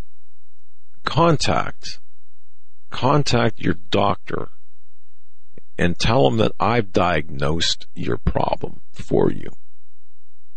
That you need a surgeon. Because your head is not where it's supposed to be. It's so far up your backside, you're suffering from rectal cranial inversion. So I don't know, depending on the depth of how, how far it's up there, you might need a proctologist or a general surgeon. But here's the thing. If you look at the social networking, social websites, if you talk to people, if you get out of your pajamas, and, and I'm not talking to our audience here, I'm talking to people who are listening to this for cause. If you get out of your pajamas and out of your mother's basements or out of your kid's house in some respects, instances, and join the fight against the real powers of darkness, the purveyors of evil, the perversity out there. Well, you need to do that. You need to join the fight. You need to stop fragging the friendlies and get out there and join the fight.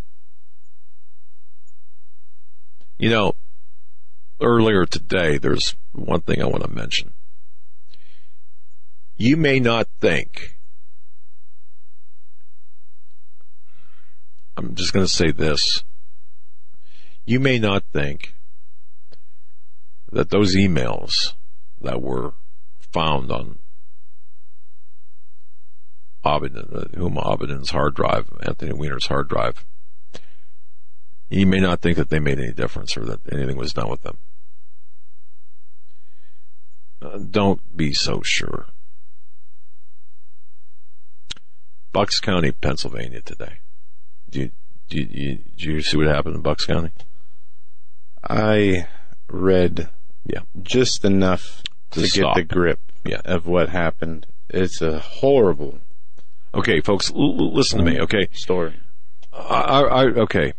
Um, just trust me when I tell you that there are people out there that have seen things that are the law enforcement officers that have seen things that are not putting up with with any crap, or they're- they're unleashed. They're not watchmen; they're lawmakers unleashed, and they're taking bits and pieces what they can, um, and doing what they can. And- okay, in a separate matter, Bucks County, uh, there were arrests made in a pedophilia case. Where these idiots, these moron, the, the purveyors of perversity were dressed up like animals raping young children. Do I need to go on? I don't think so. But that about sums it up. Yeah, yeah.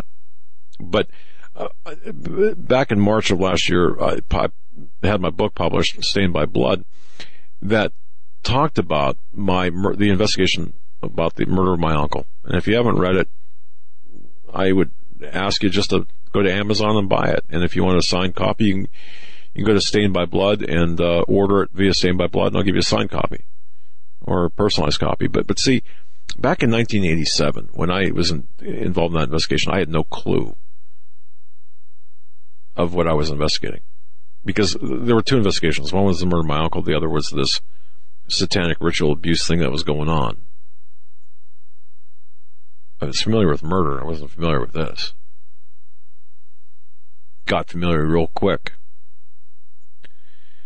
That's not to sell my book. That's to say that that Pizzagate, Pedogate, that existed back then, and it's existed uh, obviously for a long time. But the fact of the matter is, um, we are in the fight, a big fight right now. We need to be fully armed with the armor of God, with the armor of man, with the arms of man, and we need to make a stand. And if you're not prepared to make a stand, then get out of the way. Again, I'm not talking to, to our core audience, the people who listen all the time, because I know you are. And I know some of the women who listen to this broadcast have more guts, more courage, frankly, more balls than any guy, most guys I know. And if that's offensive to you, I don't care. But it's about time we lose our fear of being ostracized on social media and we take, make a stand and we say, look, this is the way it's got to be. I'm tired of the 3% or actually 1.5% of the homosexual crowd calling the shots. Or if I don't agree with somebody, if I don't agree with uh, their lifestyle, don't force it upon me. Don't do that. Oh, we're beyond that because if you don't even agree with the political ideology, right, you're putting yourself at risk for physical violence. We've seen exactly. it so many times. I mean, what happened there's a there's a wait a second. There's a problem. I see a big problem when Milo, when Milo has go Milo Milo Milo is his name, right? That's he's joking yeah. about the University of, of uh, New Mexico. When he is standing up and talking, now, now this guy works for Breitbart, Milo, um, and, and, he's a, he's a reporter for Breitbart. You know who he is. He's a flamboyant he, homosexual. That, that's right. When he, the the problem is when when colleges are banning him because he wants to talk about the marriage between feminism and Islam. And he's got to stand up there and wear a Kevlar vest and get shouted down, even at the University of New Mexico, get shouted down by these hijab wearing Muslim women who frankly, maybe they're doing the audience a favor by keeping their heads covered.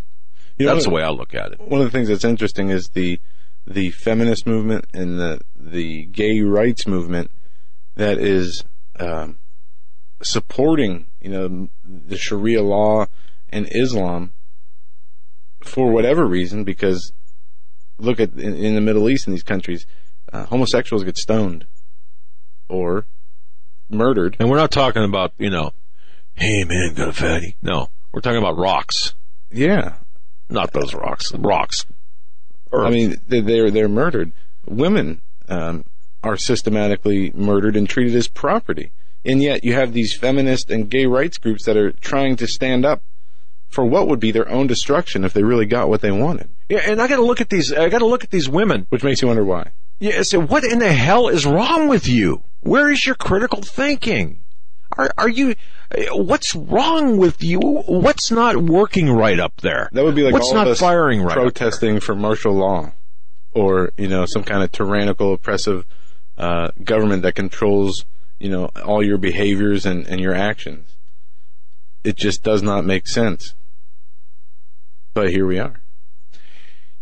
When, when things don't make sense, Okay, there are stupid people out there. I mean, there are people, yeah, and you can't fix stupid no matter how hard you try. So don't even try. If you're, okay, so we'll put those aside. So that's a small percentage.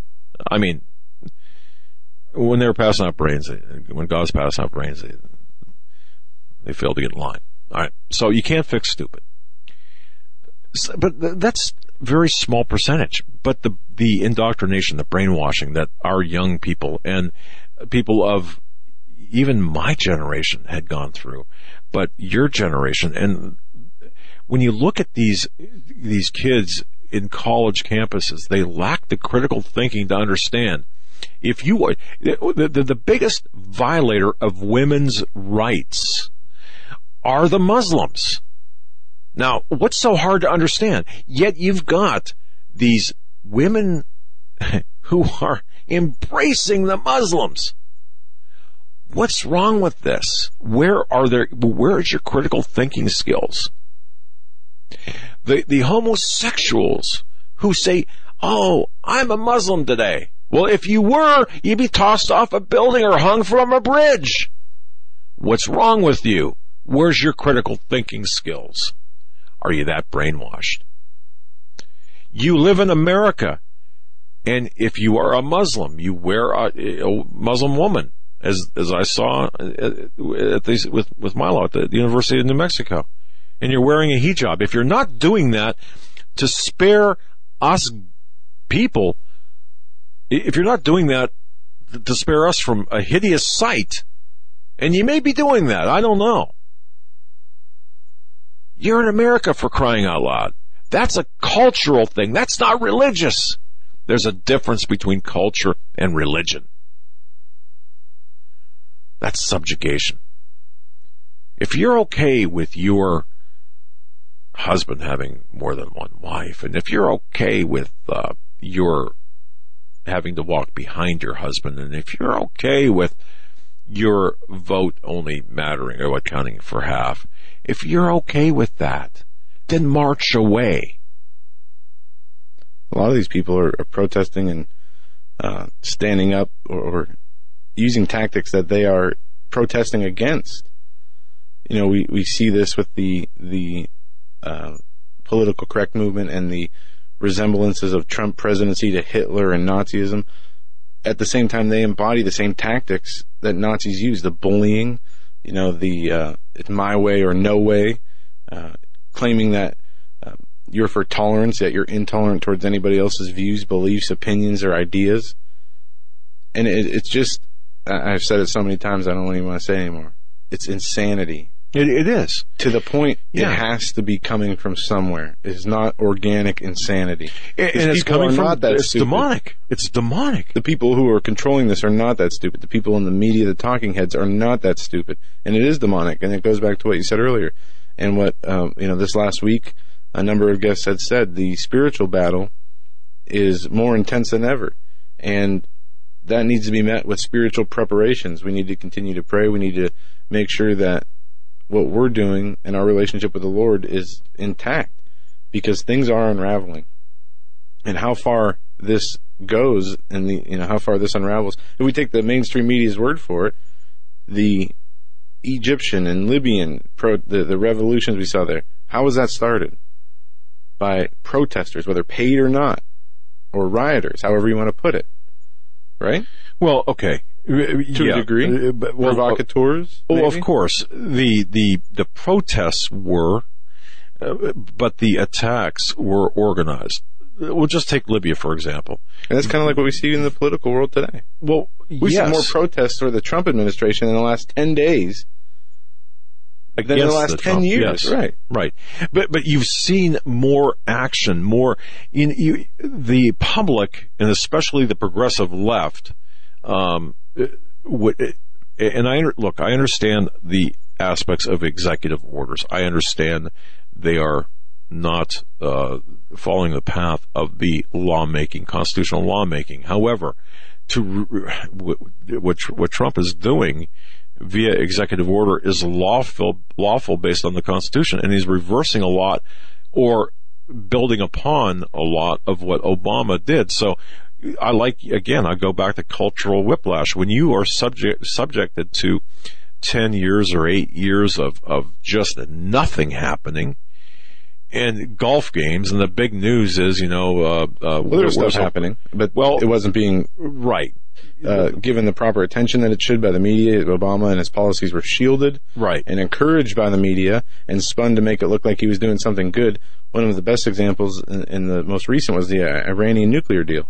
Yes, They, even the media protected Obama to the point where Obama um, lifted sanctions against Iran, then gave him them nuclear capabilities.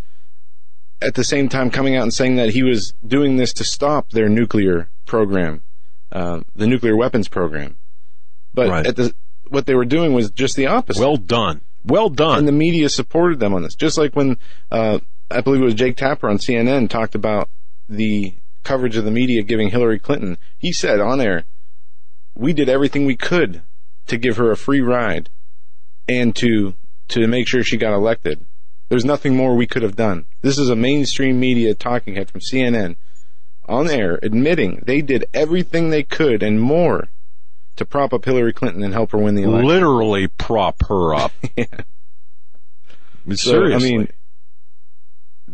it's it's frustrating. It is so frustrating to have to deal with this and day in and day out. And, and but but see, this is why. Okay, and, and I and again, I want to drive this home because we we we look.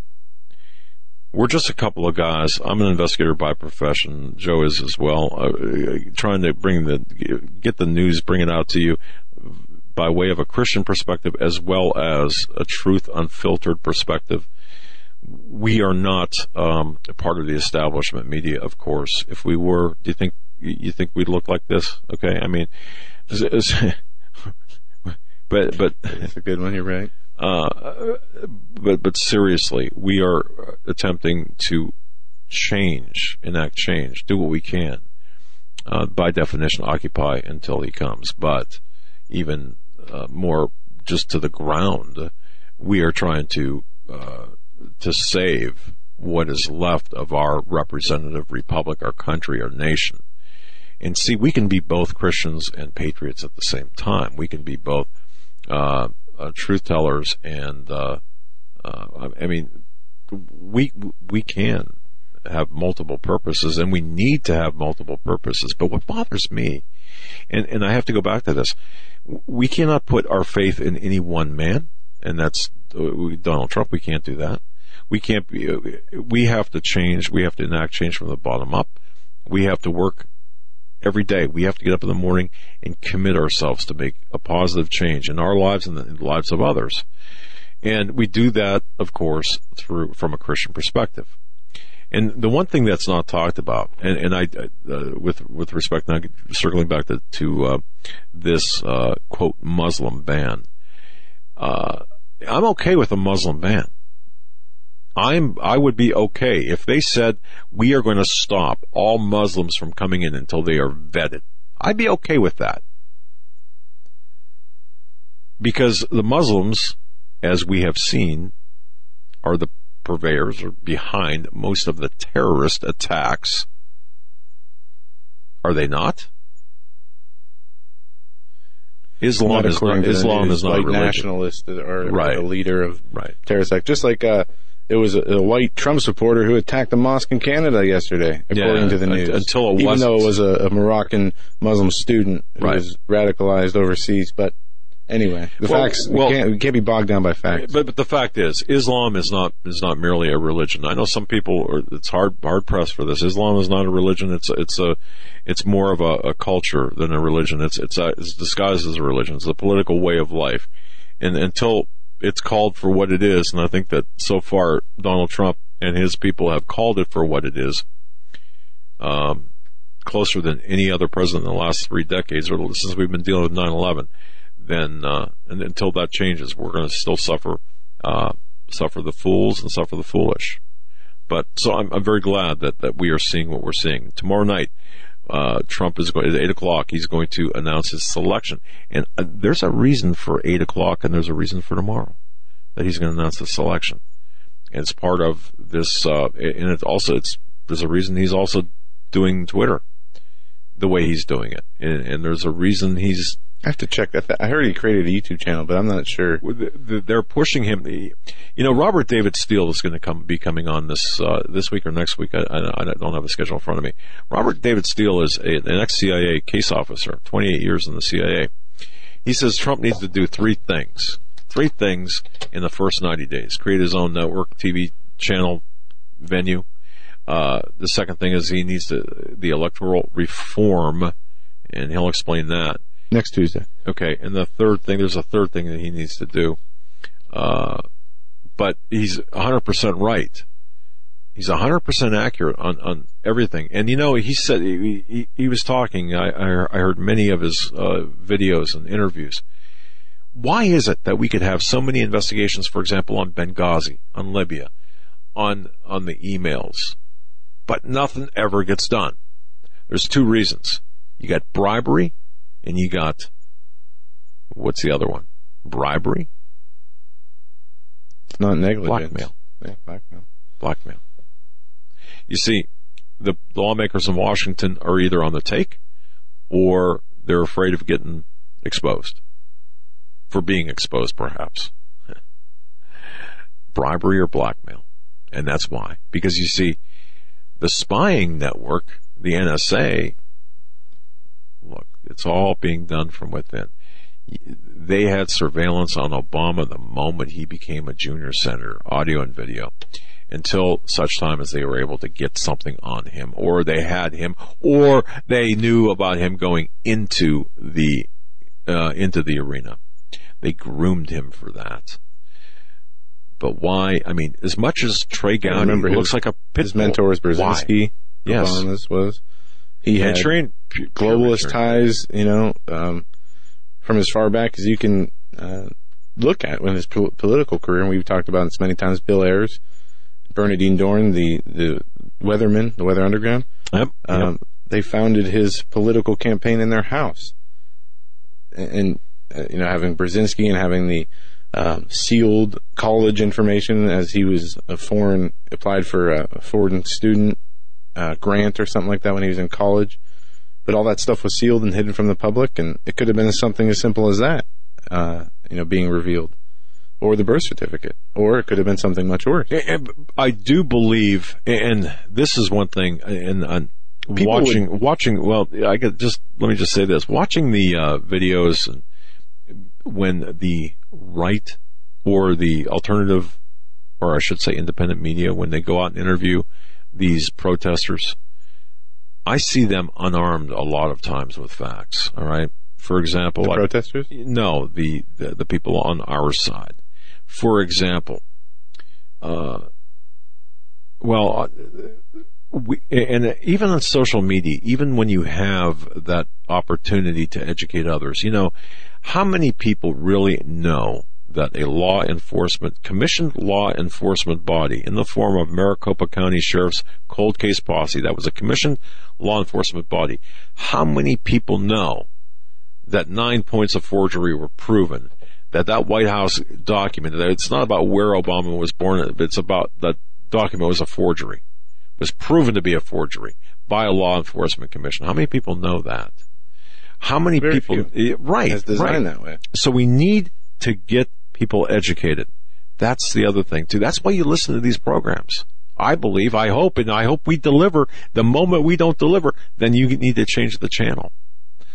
But, uh, but, the bottom line is, uh, the, the big picture. The big picture here, we are fighting really a Leviathan, uh, this huge enemy.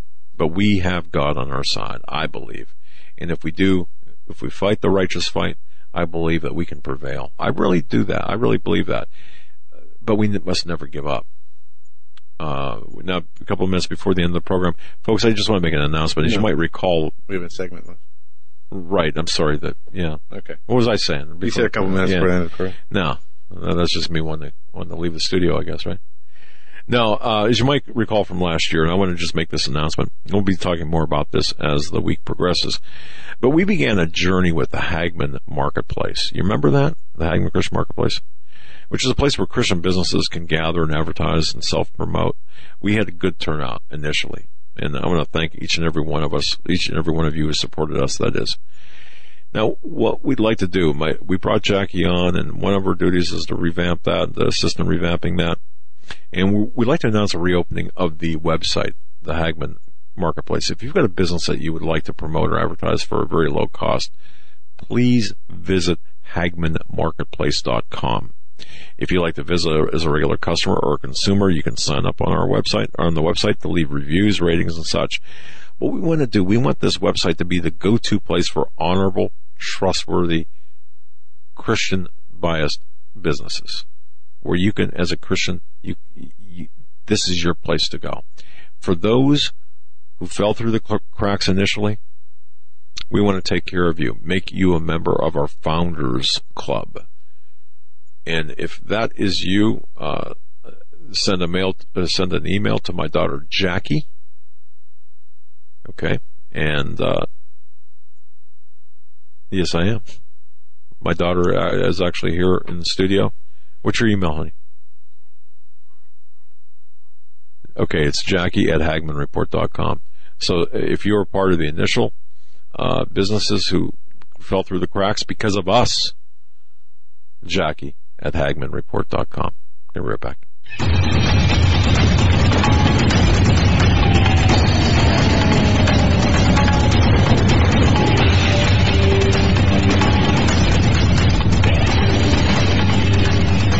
And welcome back, ladies and gentlemen, to our final segment of this Monday edition of the Hagmann Report.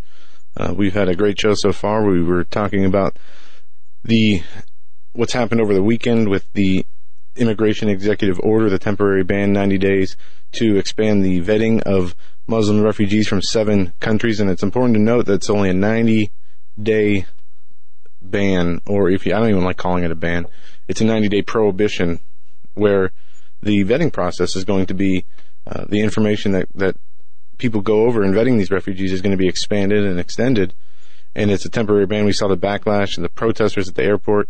We talked about that, and then we had Dahboo Seven join us uh, in the second hour, and we got his take on a lot of things that are going on right now. The political division, uh, him covering the inauguration protests, and the uh, organizational aspect of so many of the protests, from Black Lives Matter to what we saw in Washington D.C. with the Disrupt J20 protests, and how this is being coordinated and funded by uh, some very uh, rich and, and powerful people like George Soros. Um, and we're going to cover some news in this segment. Uh, a couple things I wanted to hit. Trump signs executive order to slash regulations. Um, Monday, Trump signed another executive order to dramatically reduce uh, the federal regulations by requiring agencies to cut two existing regulations for every new rule introduced. Um, Trump said this would be the biggest such act that our country has ever seen. There will be regulation, there will be control, but it will be normalized control, Trump says as he signed the executive order, uh, surrounded by a group of small business orders.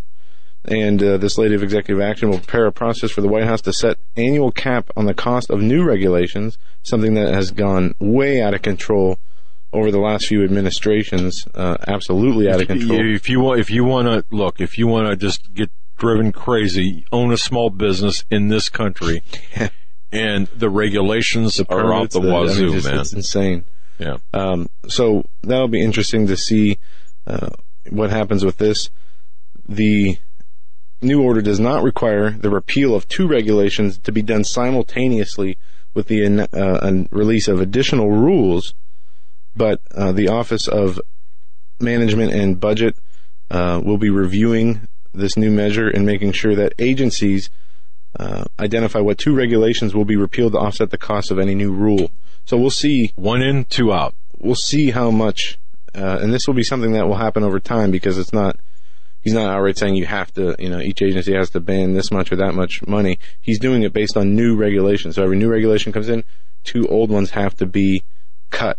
And I guarantee you'll see agencies trying to skirt around um, the regulations by forcing a lot into one new rule or trying to. I, I guarantee this will this will be one of the next problems But, they'll try to hide regulations, you know, one or two in the new ones.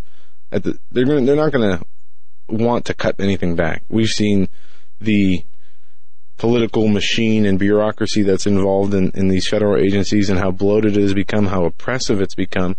You know, the EPA is a great example. We've talked about this on our show. There's great documentaries out about how it's become so overbearing. Any stream in your yard, the EPA can come in uh, through the Clean Water Act and say, you know, this is our stream. You can't do A, B, C, or D, and we're going to fine you every day that you continue to use or operate things around the stream. I mean, it's just become ridiculous. Where people were getting thirty-five thousand dollar a day fines for building on their own property after the EPA come in and determine them to be wetlands or whatever. So hopefully, I'm not too hopeful just because I know the agencies uh, and how they operate. But it'll be interesting to see what is rolled back as new regulations have. I, I got a breaking released. news note here. Excuse me, and I haven't been able to verify this. Uh, I'm not looking at any, uh, just looking at some feed here. Looks like the acting attorney general was fired today, tonight. Good. the one that came out and said they're not going to follow or support. Yeah, yeah, absolutely. What should have happened? yeah. And now uh, again, if uh, that's coming out, of, the first reporting out is MSNBC, and if that's the case, great. She needs to be fired, and she needs to be held up to ridicule, uh, in my view. Uh, anyway, Of course, this will be labeled as some kind of injustice, uh, you know, and, and the oppressive Trump was going to be labeled as the enemy.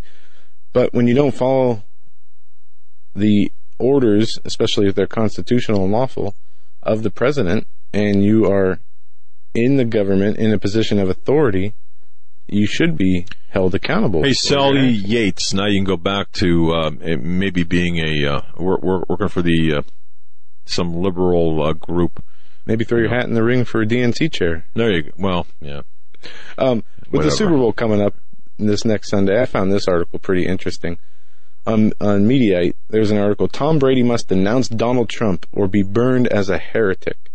Now, this is not about Tom Brady. I mean, this article is, but this mindset uh, that is described in this article, uh, in this atmosphere, political atmosphere we live in, is very real. I'm, I'm not going to uh, go through the whole article, but basically, Tom Brady and, and Donald Trump have a friendship, and they've had a friendship for a number of years now.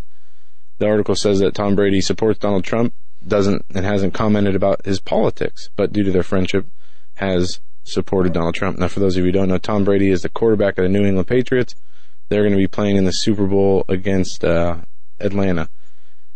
Now, there's some headlines that are pointed out in this article from Yahoo News to USA Today, the Huffington Post. Um, Tom Brady has some explaining to do on Donald Trump. The headline from USA Today. Really? That Uh, that's the headline. You got some The explaining Nation. to do. Yes, Tom Brady's friendship with Donald Trump matters. Right. The article goes on to say, I'm not sure whether these publications are aware, but little under half the country voted for Trump.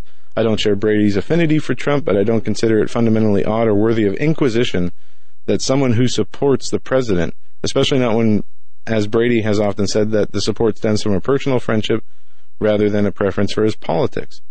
And he goes on to say this. Um, he gives some examples about the um, so absent a public backlash, we're left with the implication that this isn't specific to Brady or New England.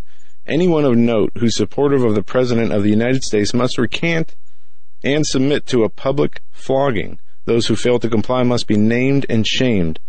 And he goes on to say again, again, roughly half the country falls into that camp. Now they're being told in no uncertain term that there's no room for polite, in a polite society for people like them, even in a sport where viewership skews much more conservative than the general populace. That's okay. And the, art, the author goes on to talk about how, um, give the example of Taylor Swift, how she never supported Trump, but her silence in opposition to coming out in Donald Trump, they basically, the media and uh, her audience went after her, even though she had no feelings one way or another. So what they're saying here is that anybody in the public eye who supports Donald Trump needs to needs to stop and, and or be named and shamed.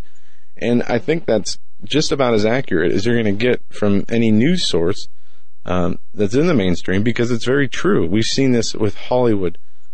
Why does Hollywood, and I, I know why, uh, you know, they play into this dark spiritual and, and um, brainwashing agenda that we see in our country. And for some reason, people follow celebrities, mimic their actions, mimic their words, and there's this unhealthy relationship between a lot of the public and celebrities, which I never understood. But we've seen, you know, there's a list of You know- you Hollywood know, actors and I actresses. seriously. I wouldn't walk across the street if I was.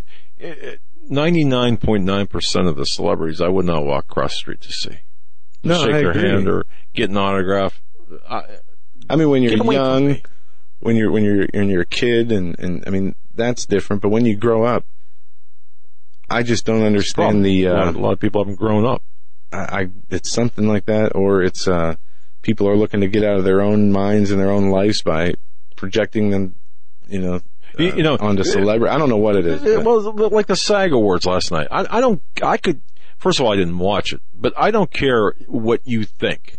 You're an overpaid, uh, uh, overpaid Yeah, I'd rather hear Poor from excuse regular American people, than, Right. Than Yeah. you know the Hollywood. you, you don't even live uh, you don't even live in the in the normal No, world okay um th- th- that's uh related to pizzagate if you saw the the pictures from that um pedogate that that uh the dinner mo MOCA um that's the wrong acronym the the dinner where the um they had the the heads coming out of the tables i don't know whether you saw that folks and Mm-mm. the cake shaped like a um, a human. They were, oh yeah, it was the, the, that that was actually released.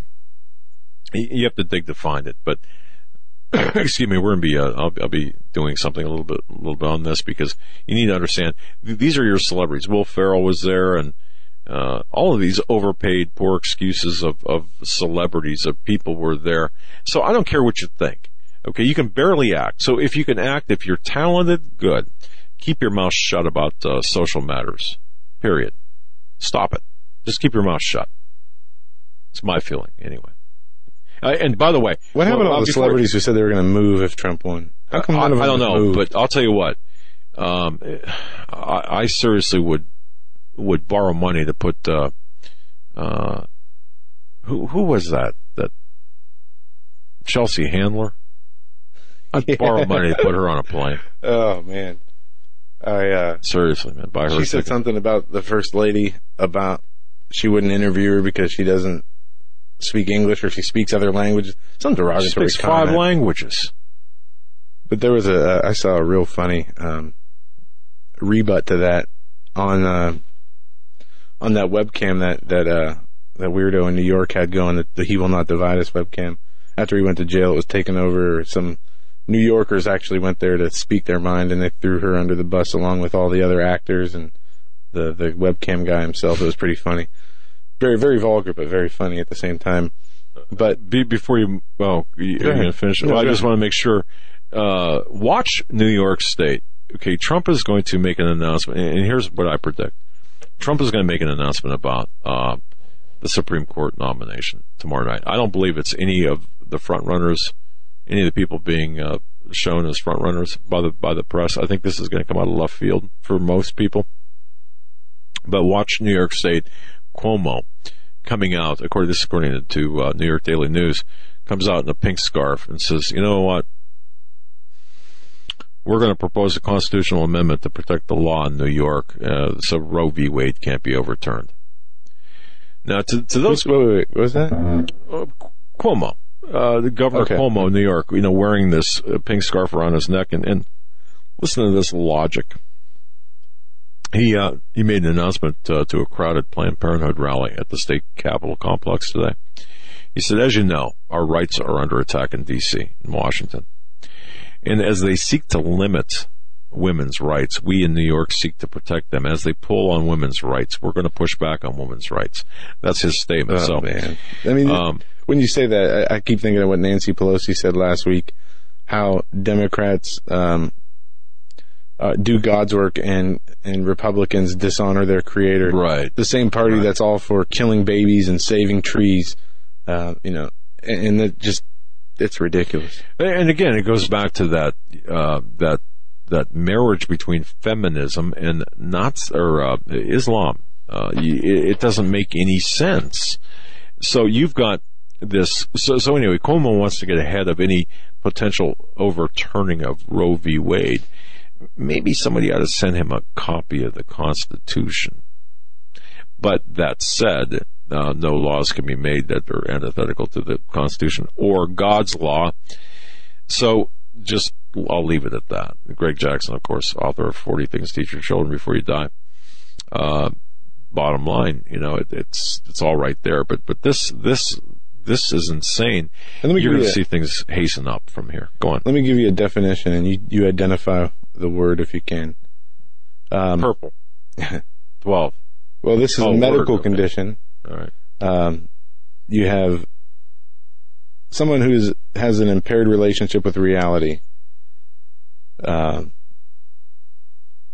behaviors include disorganized behavior, aggression, hostility, hyperactivity, nonsense word repetition, self harm, social isolation, lack of restraint. The uh, but the definition of psychosis is characterized by an impaired relationship with reality. And you, I, I go through some of these symptoms. Uh, thought disorder, confusion, belief that an ordinary event has special or personal meaning, meaning, um, belief that thoughts aren't one's own, racing thoughts, difficulty thinking and understanding, or believing in false or a false belief in superiority. There's when the, it's psychosis. This is what we're seeing from. Well, that's uh, that's ninety percent of the, the people in Washington D.C. and hundred percent of the progressive liberal Marxist mindset. Yeah, uh, I mean, uh, looking at different definitions of mental disorders, because I'm trying to define what we're seeing in the media in facts, and I, I referenced a story at the first hour. Collusion is what we're seeing. De Blasio to CNN, it's okay to shield undocumented drunk drivers. Now, this article is from The Hill. Uh, New York City Mayor Bill de Blasio told CNN's Jake Tapper that it is okay to shield undocumented immigrants who drive drunk, shield them from federal authorities if it does not lead to any other negative outcomes. So, uh, how can that even possibly be, be projected? Well, he he uh, was asked a question. Tapper goes on to ask him. Um, he says, "If you're a drunk driver and you're undocumented immigrant, why should there be any place for you in this country?"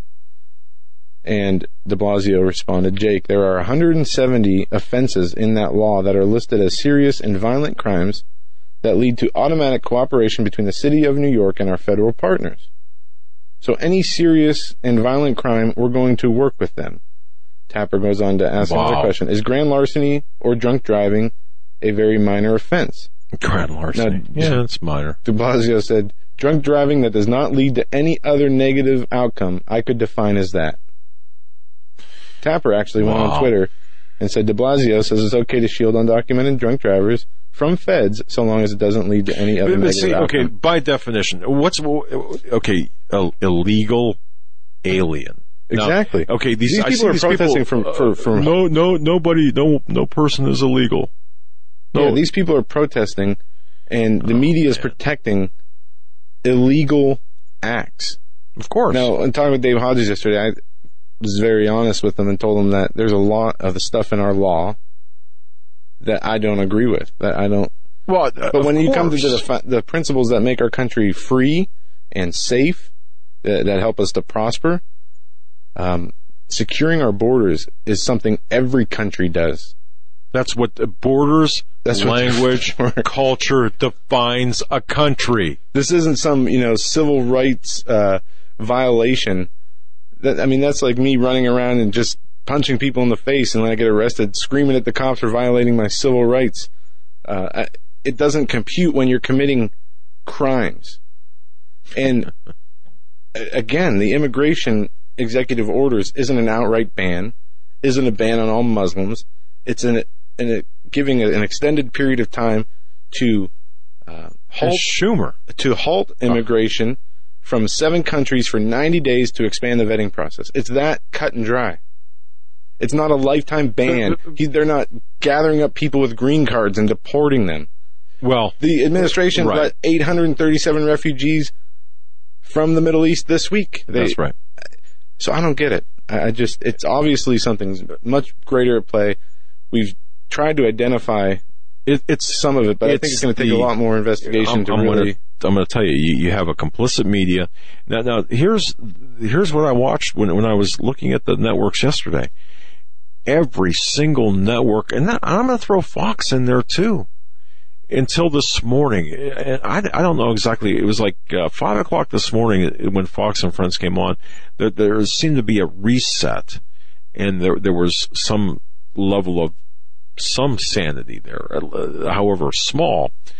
But it's they are complicit. The media is complicit. They're not there to give you the news. They're there to be complicit in the takeover of this country by the very psychotic people that you referenced, by Yeah. the globalists.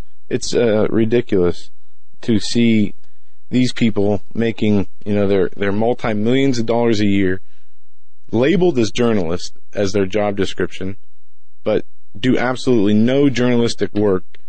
They read what they're told to read. They cover what they're told to cover, and for that paycheck, they They won't, you know, Wh- when are people going to start coming out who are in the media and, and just saying, I can't do this anymore? Where's the, the humanity? Where is the consciousness of these See, people? I think I think they either sold their conscious or, or they had none to begin with, or, or at some point they just they lost it. It was overtaken. I mean, even most people who are engaged in uh, immoral and, and unethical activities at some point, does, you know, you're talking about the blackmail of, of politicians. Yep. I mean, how blackmail. How, and I wonder how bad some of the blackmail has to be, or how weak some of these people have to be. Wouldn't you rather, regardless of how you're perceived or if you're disgraced publicly, wouldn't you rather be able to come out and tell the truth and say, "Look, this is what they're doing to me"? I would think so.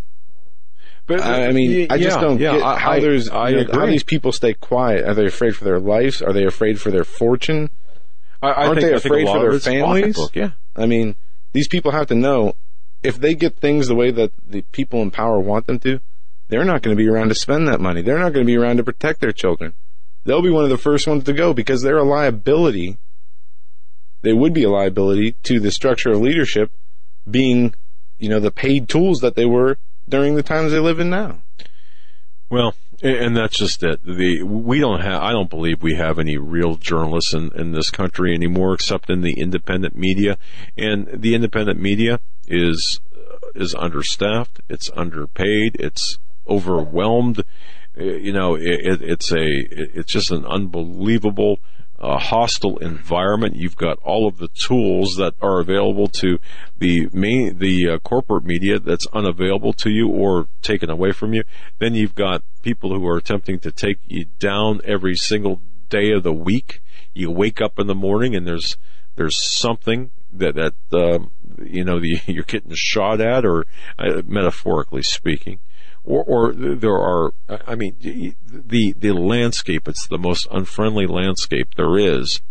And then you've got the people who are who are attempting to trivialize what you're doing or misrepresent what you have done much like Alex Jones. Um, you know, some of the lies that have been spread about him, for example, eh, that have stuck with the mainstream media. Uh, some of the lies that have been said about many in the independent media.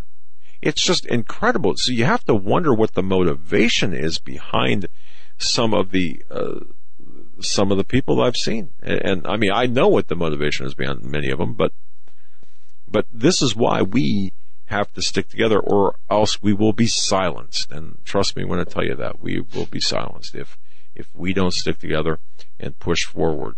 And you know, that, that would be a shame. Not, not just for us, but for, but for everybody, for the children out there, for, for the people who seek the truth, for the fighters.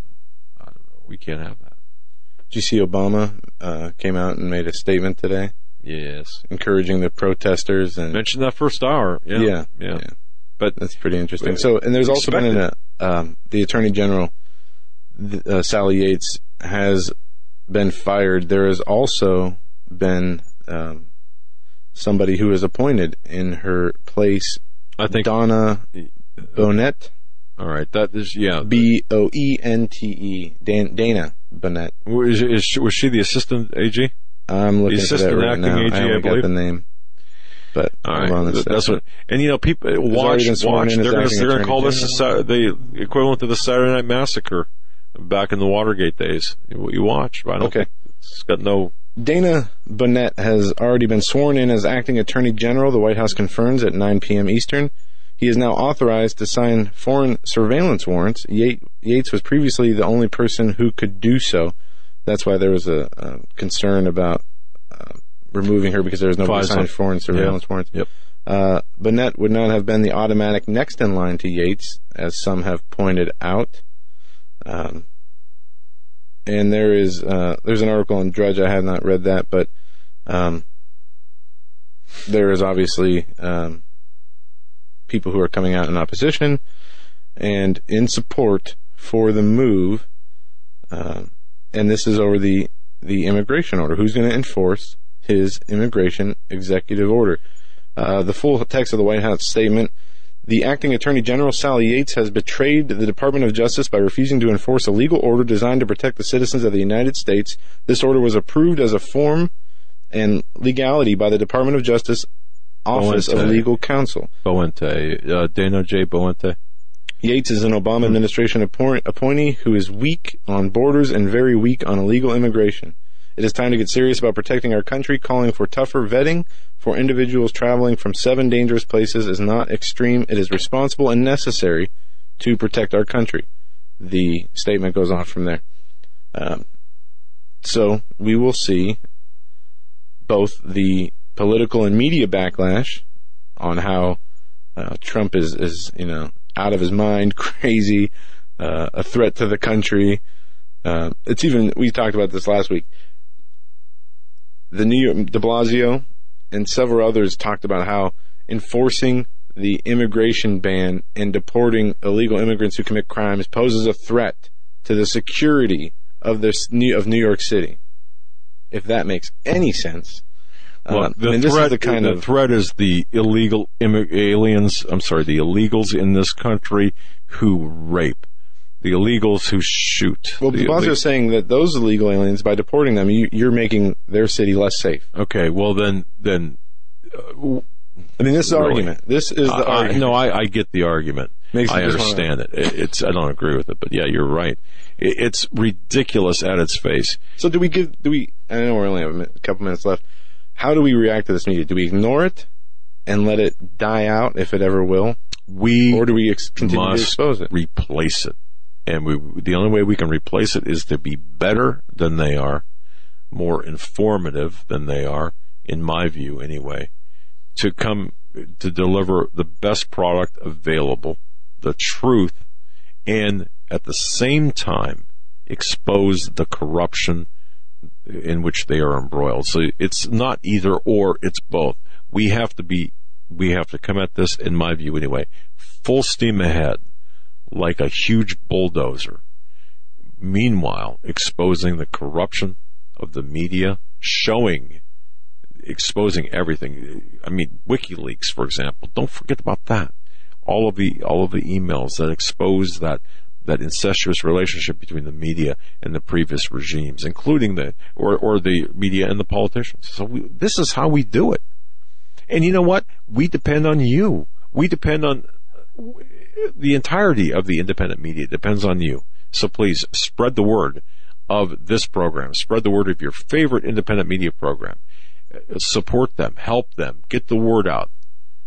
But we need to stick together or we will hang separately.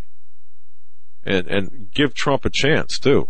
Ten, what, ten days into this, he's done more in the last nine, ten days than uh, Obama did in, I think, nine years. And it's not just Eight more years. For the sake of doing more. It's promises he made during the campaign, which for some reason Shell shock. people are surprised that he's. I mean, the media, the the left is just in tears that he's. Uh, I can't actually believe he did that. It's, they're even criticizing him for following through on his promises, which is uh, amazing to me. But what he, I mean, we, we have to we have to keep him accountable. We have to be on guard, make sure what he's doing is constitutional, Of course. and it has been so far. But He's just been the, the guy's just plowing ahead and we need to we need to watch What do you say? So much winning, you'll be you'll be sick of winning. As one of his campaign thing. we're going to change bigly. But, but no, you know what? What we need to do is we need to just keep keep hold him accountable. But we also need to understand it could have been a heck of a lot worse with the alternative. And um, yeah, so tomorrow Steve Quayle and L.A. Marzulli first two hours with Stan Deyo's hour three. It's going to be a, huge in huge program. Yes, it will. Thanks for joining us tonight. Thank you to Dahboo Seven. Until tomorrow, stay safe. God bless. Have a great evening.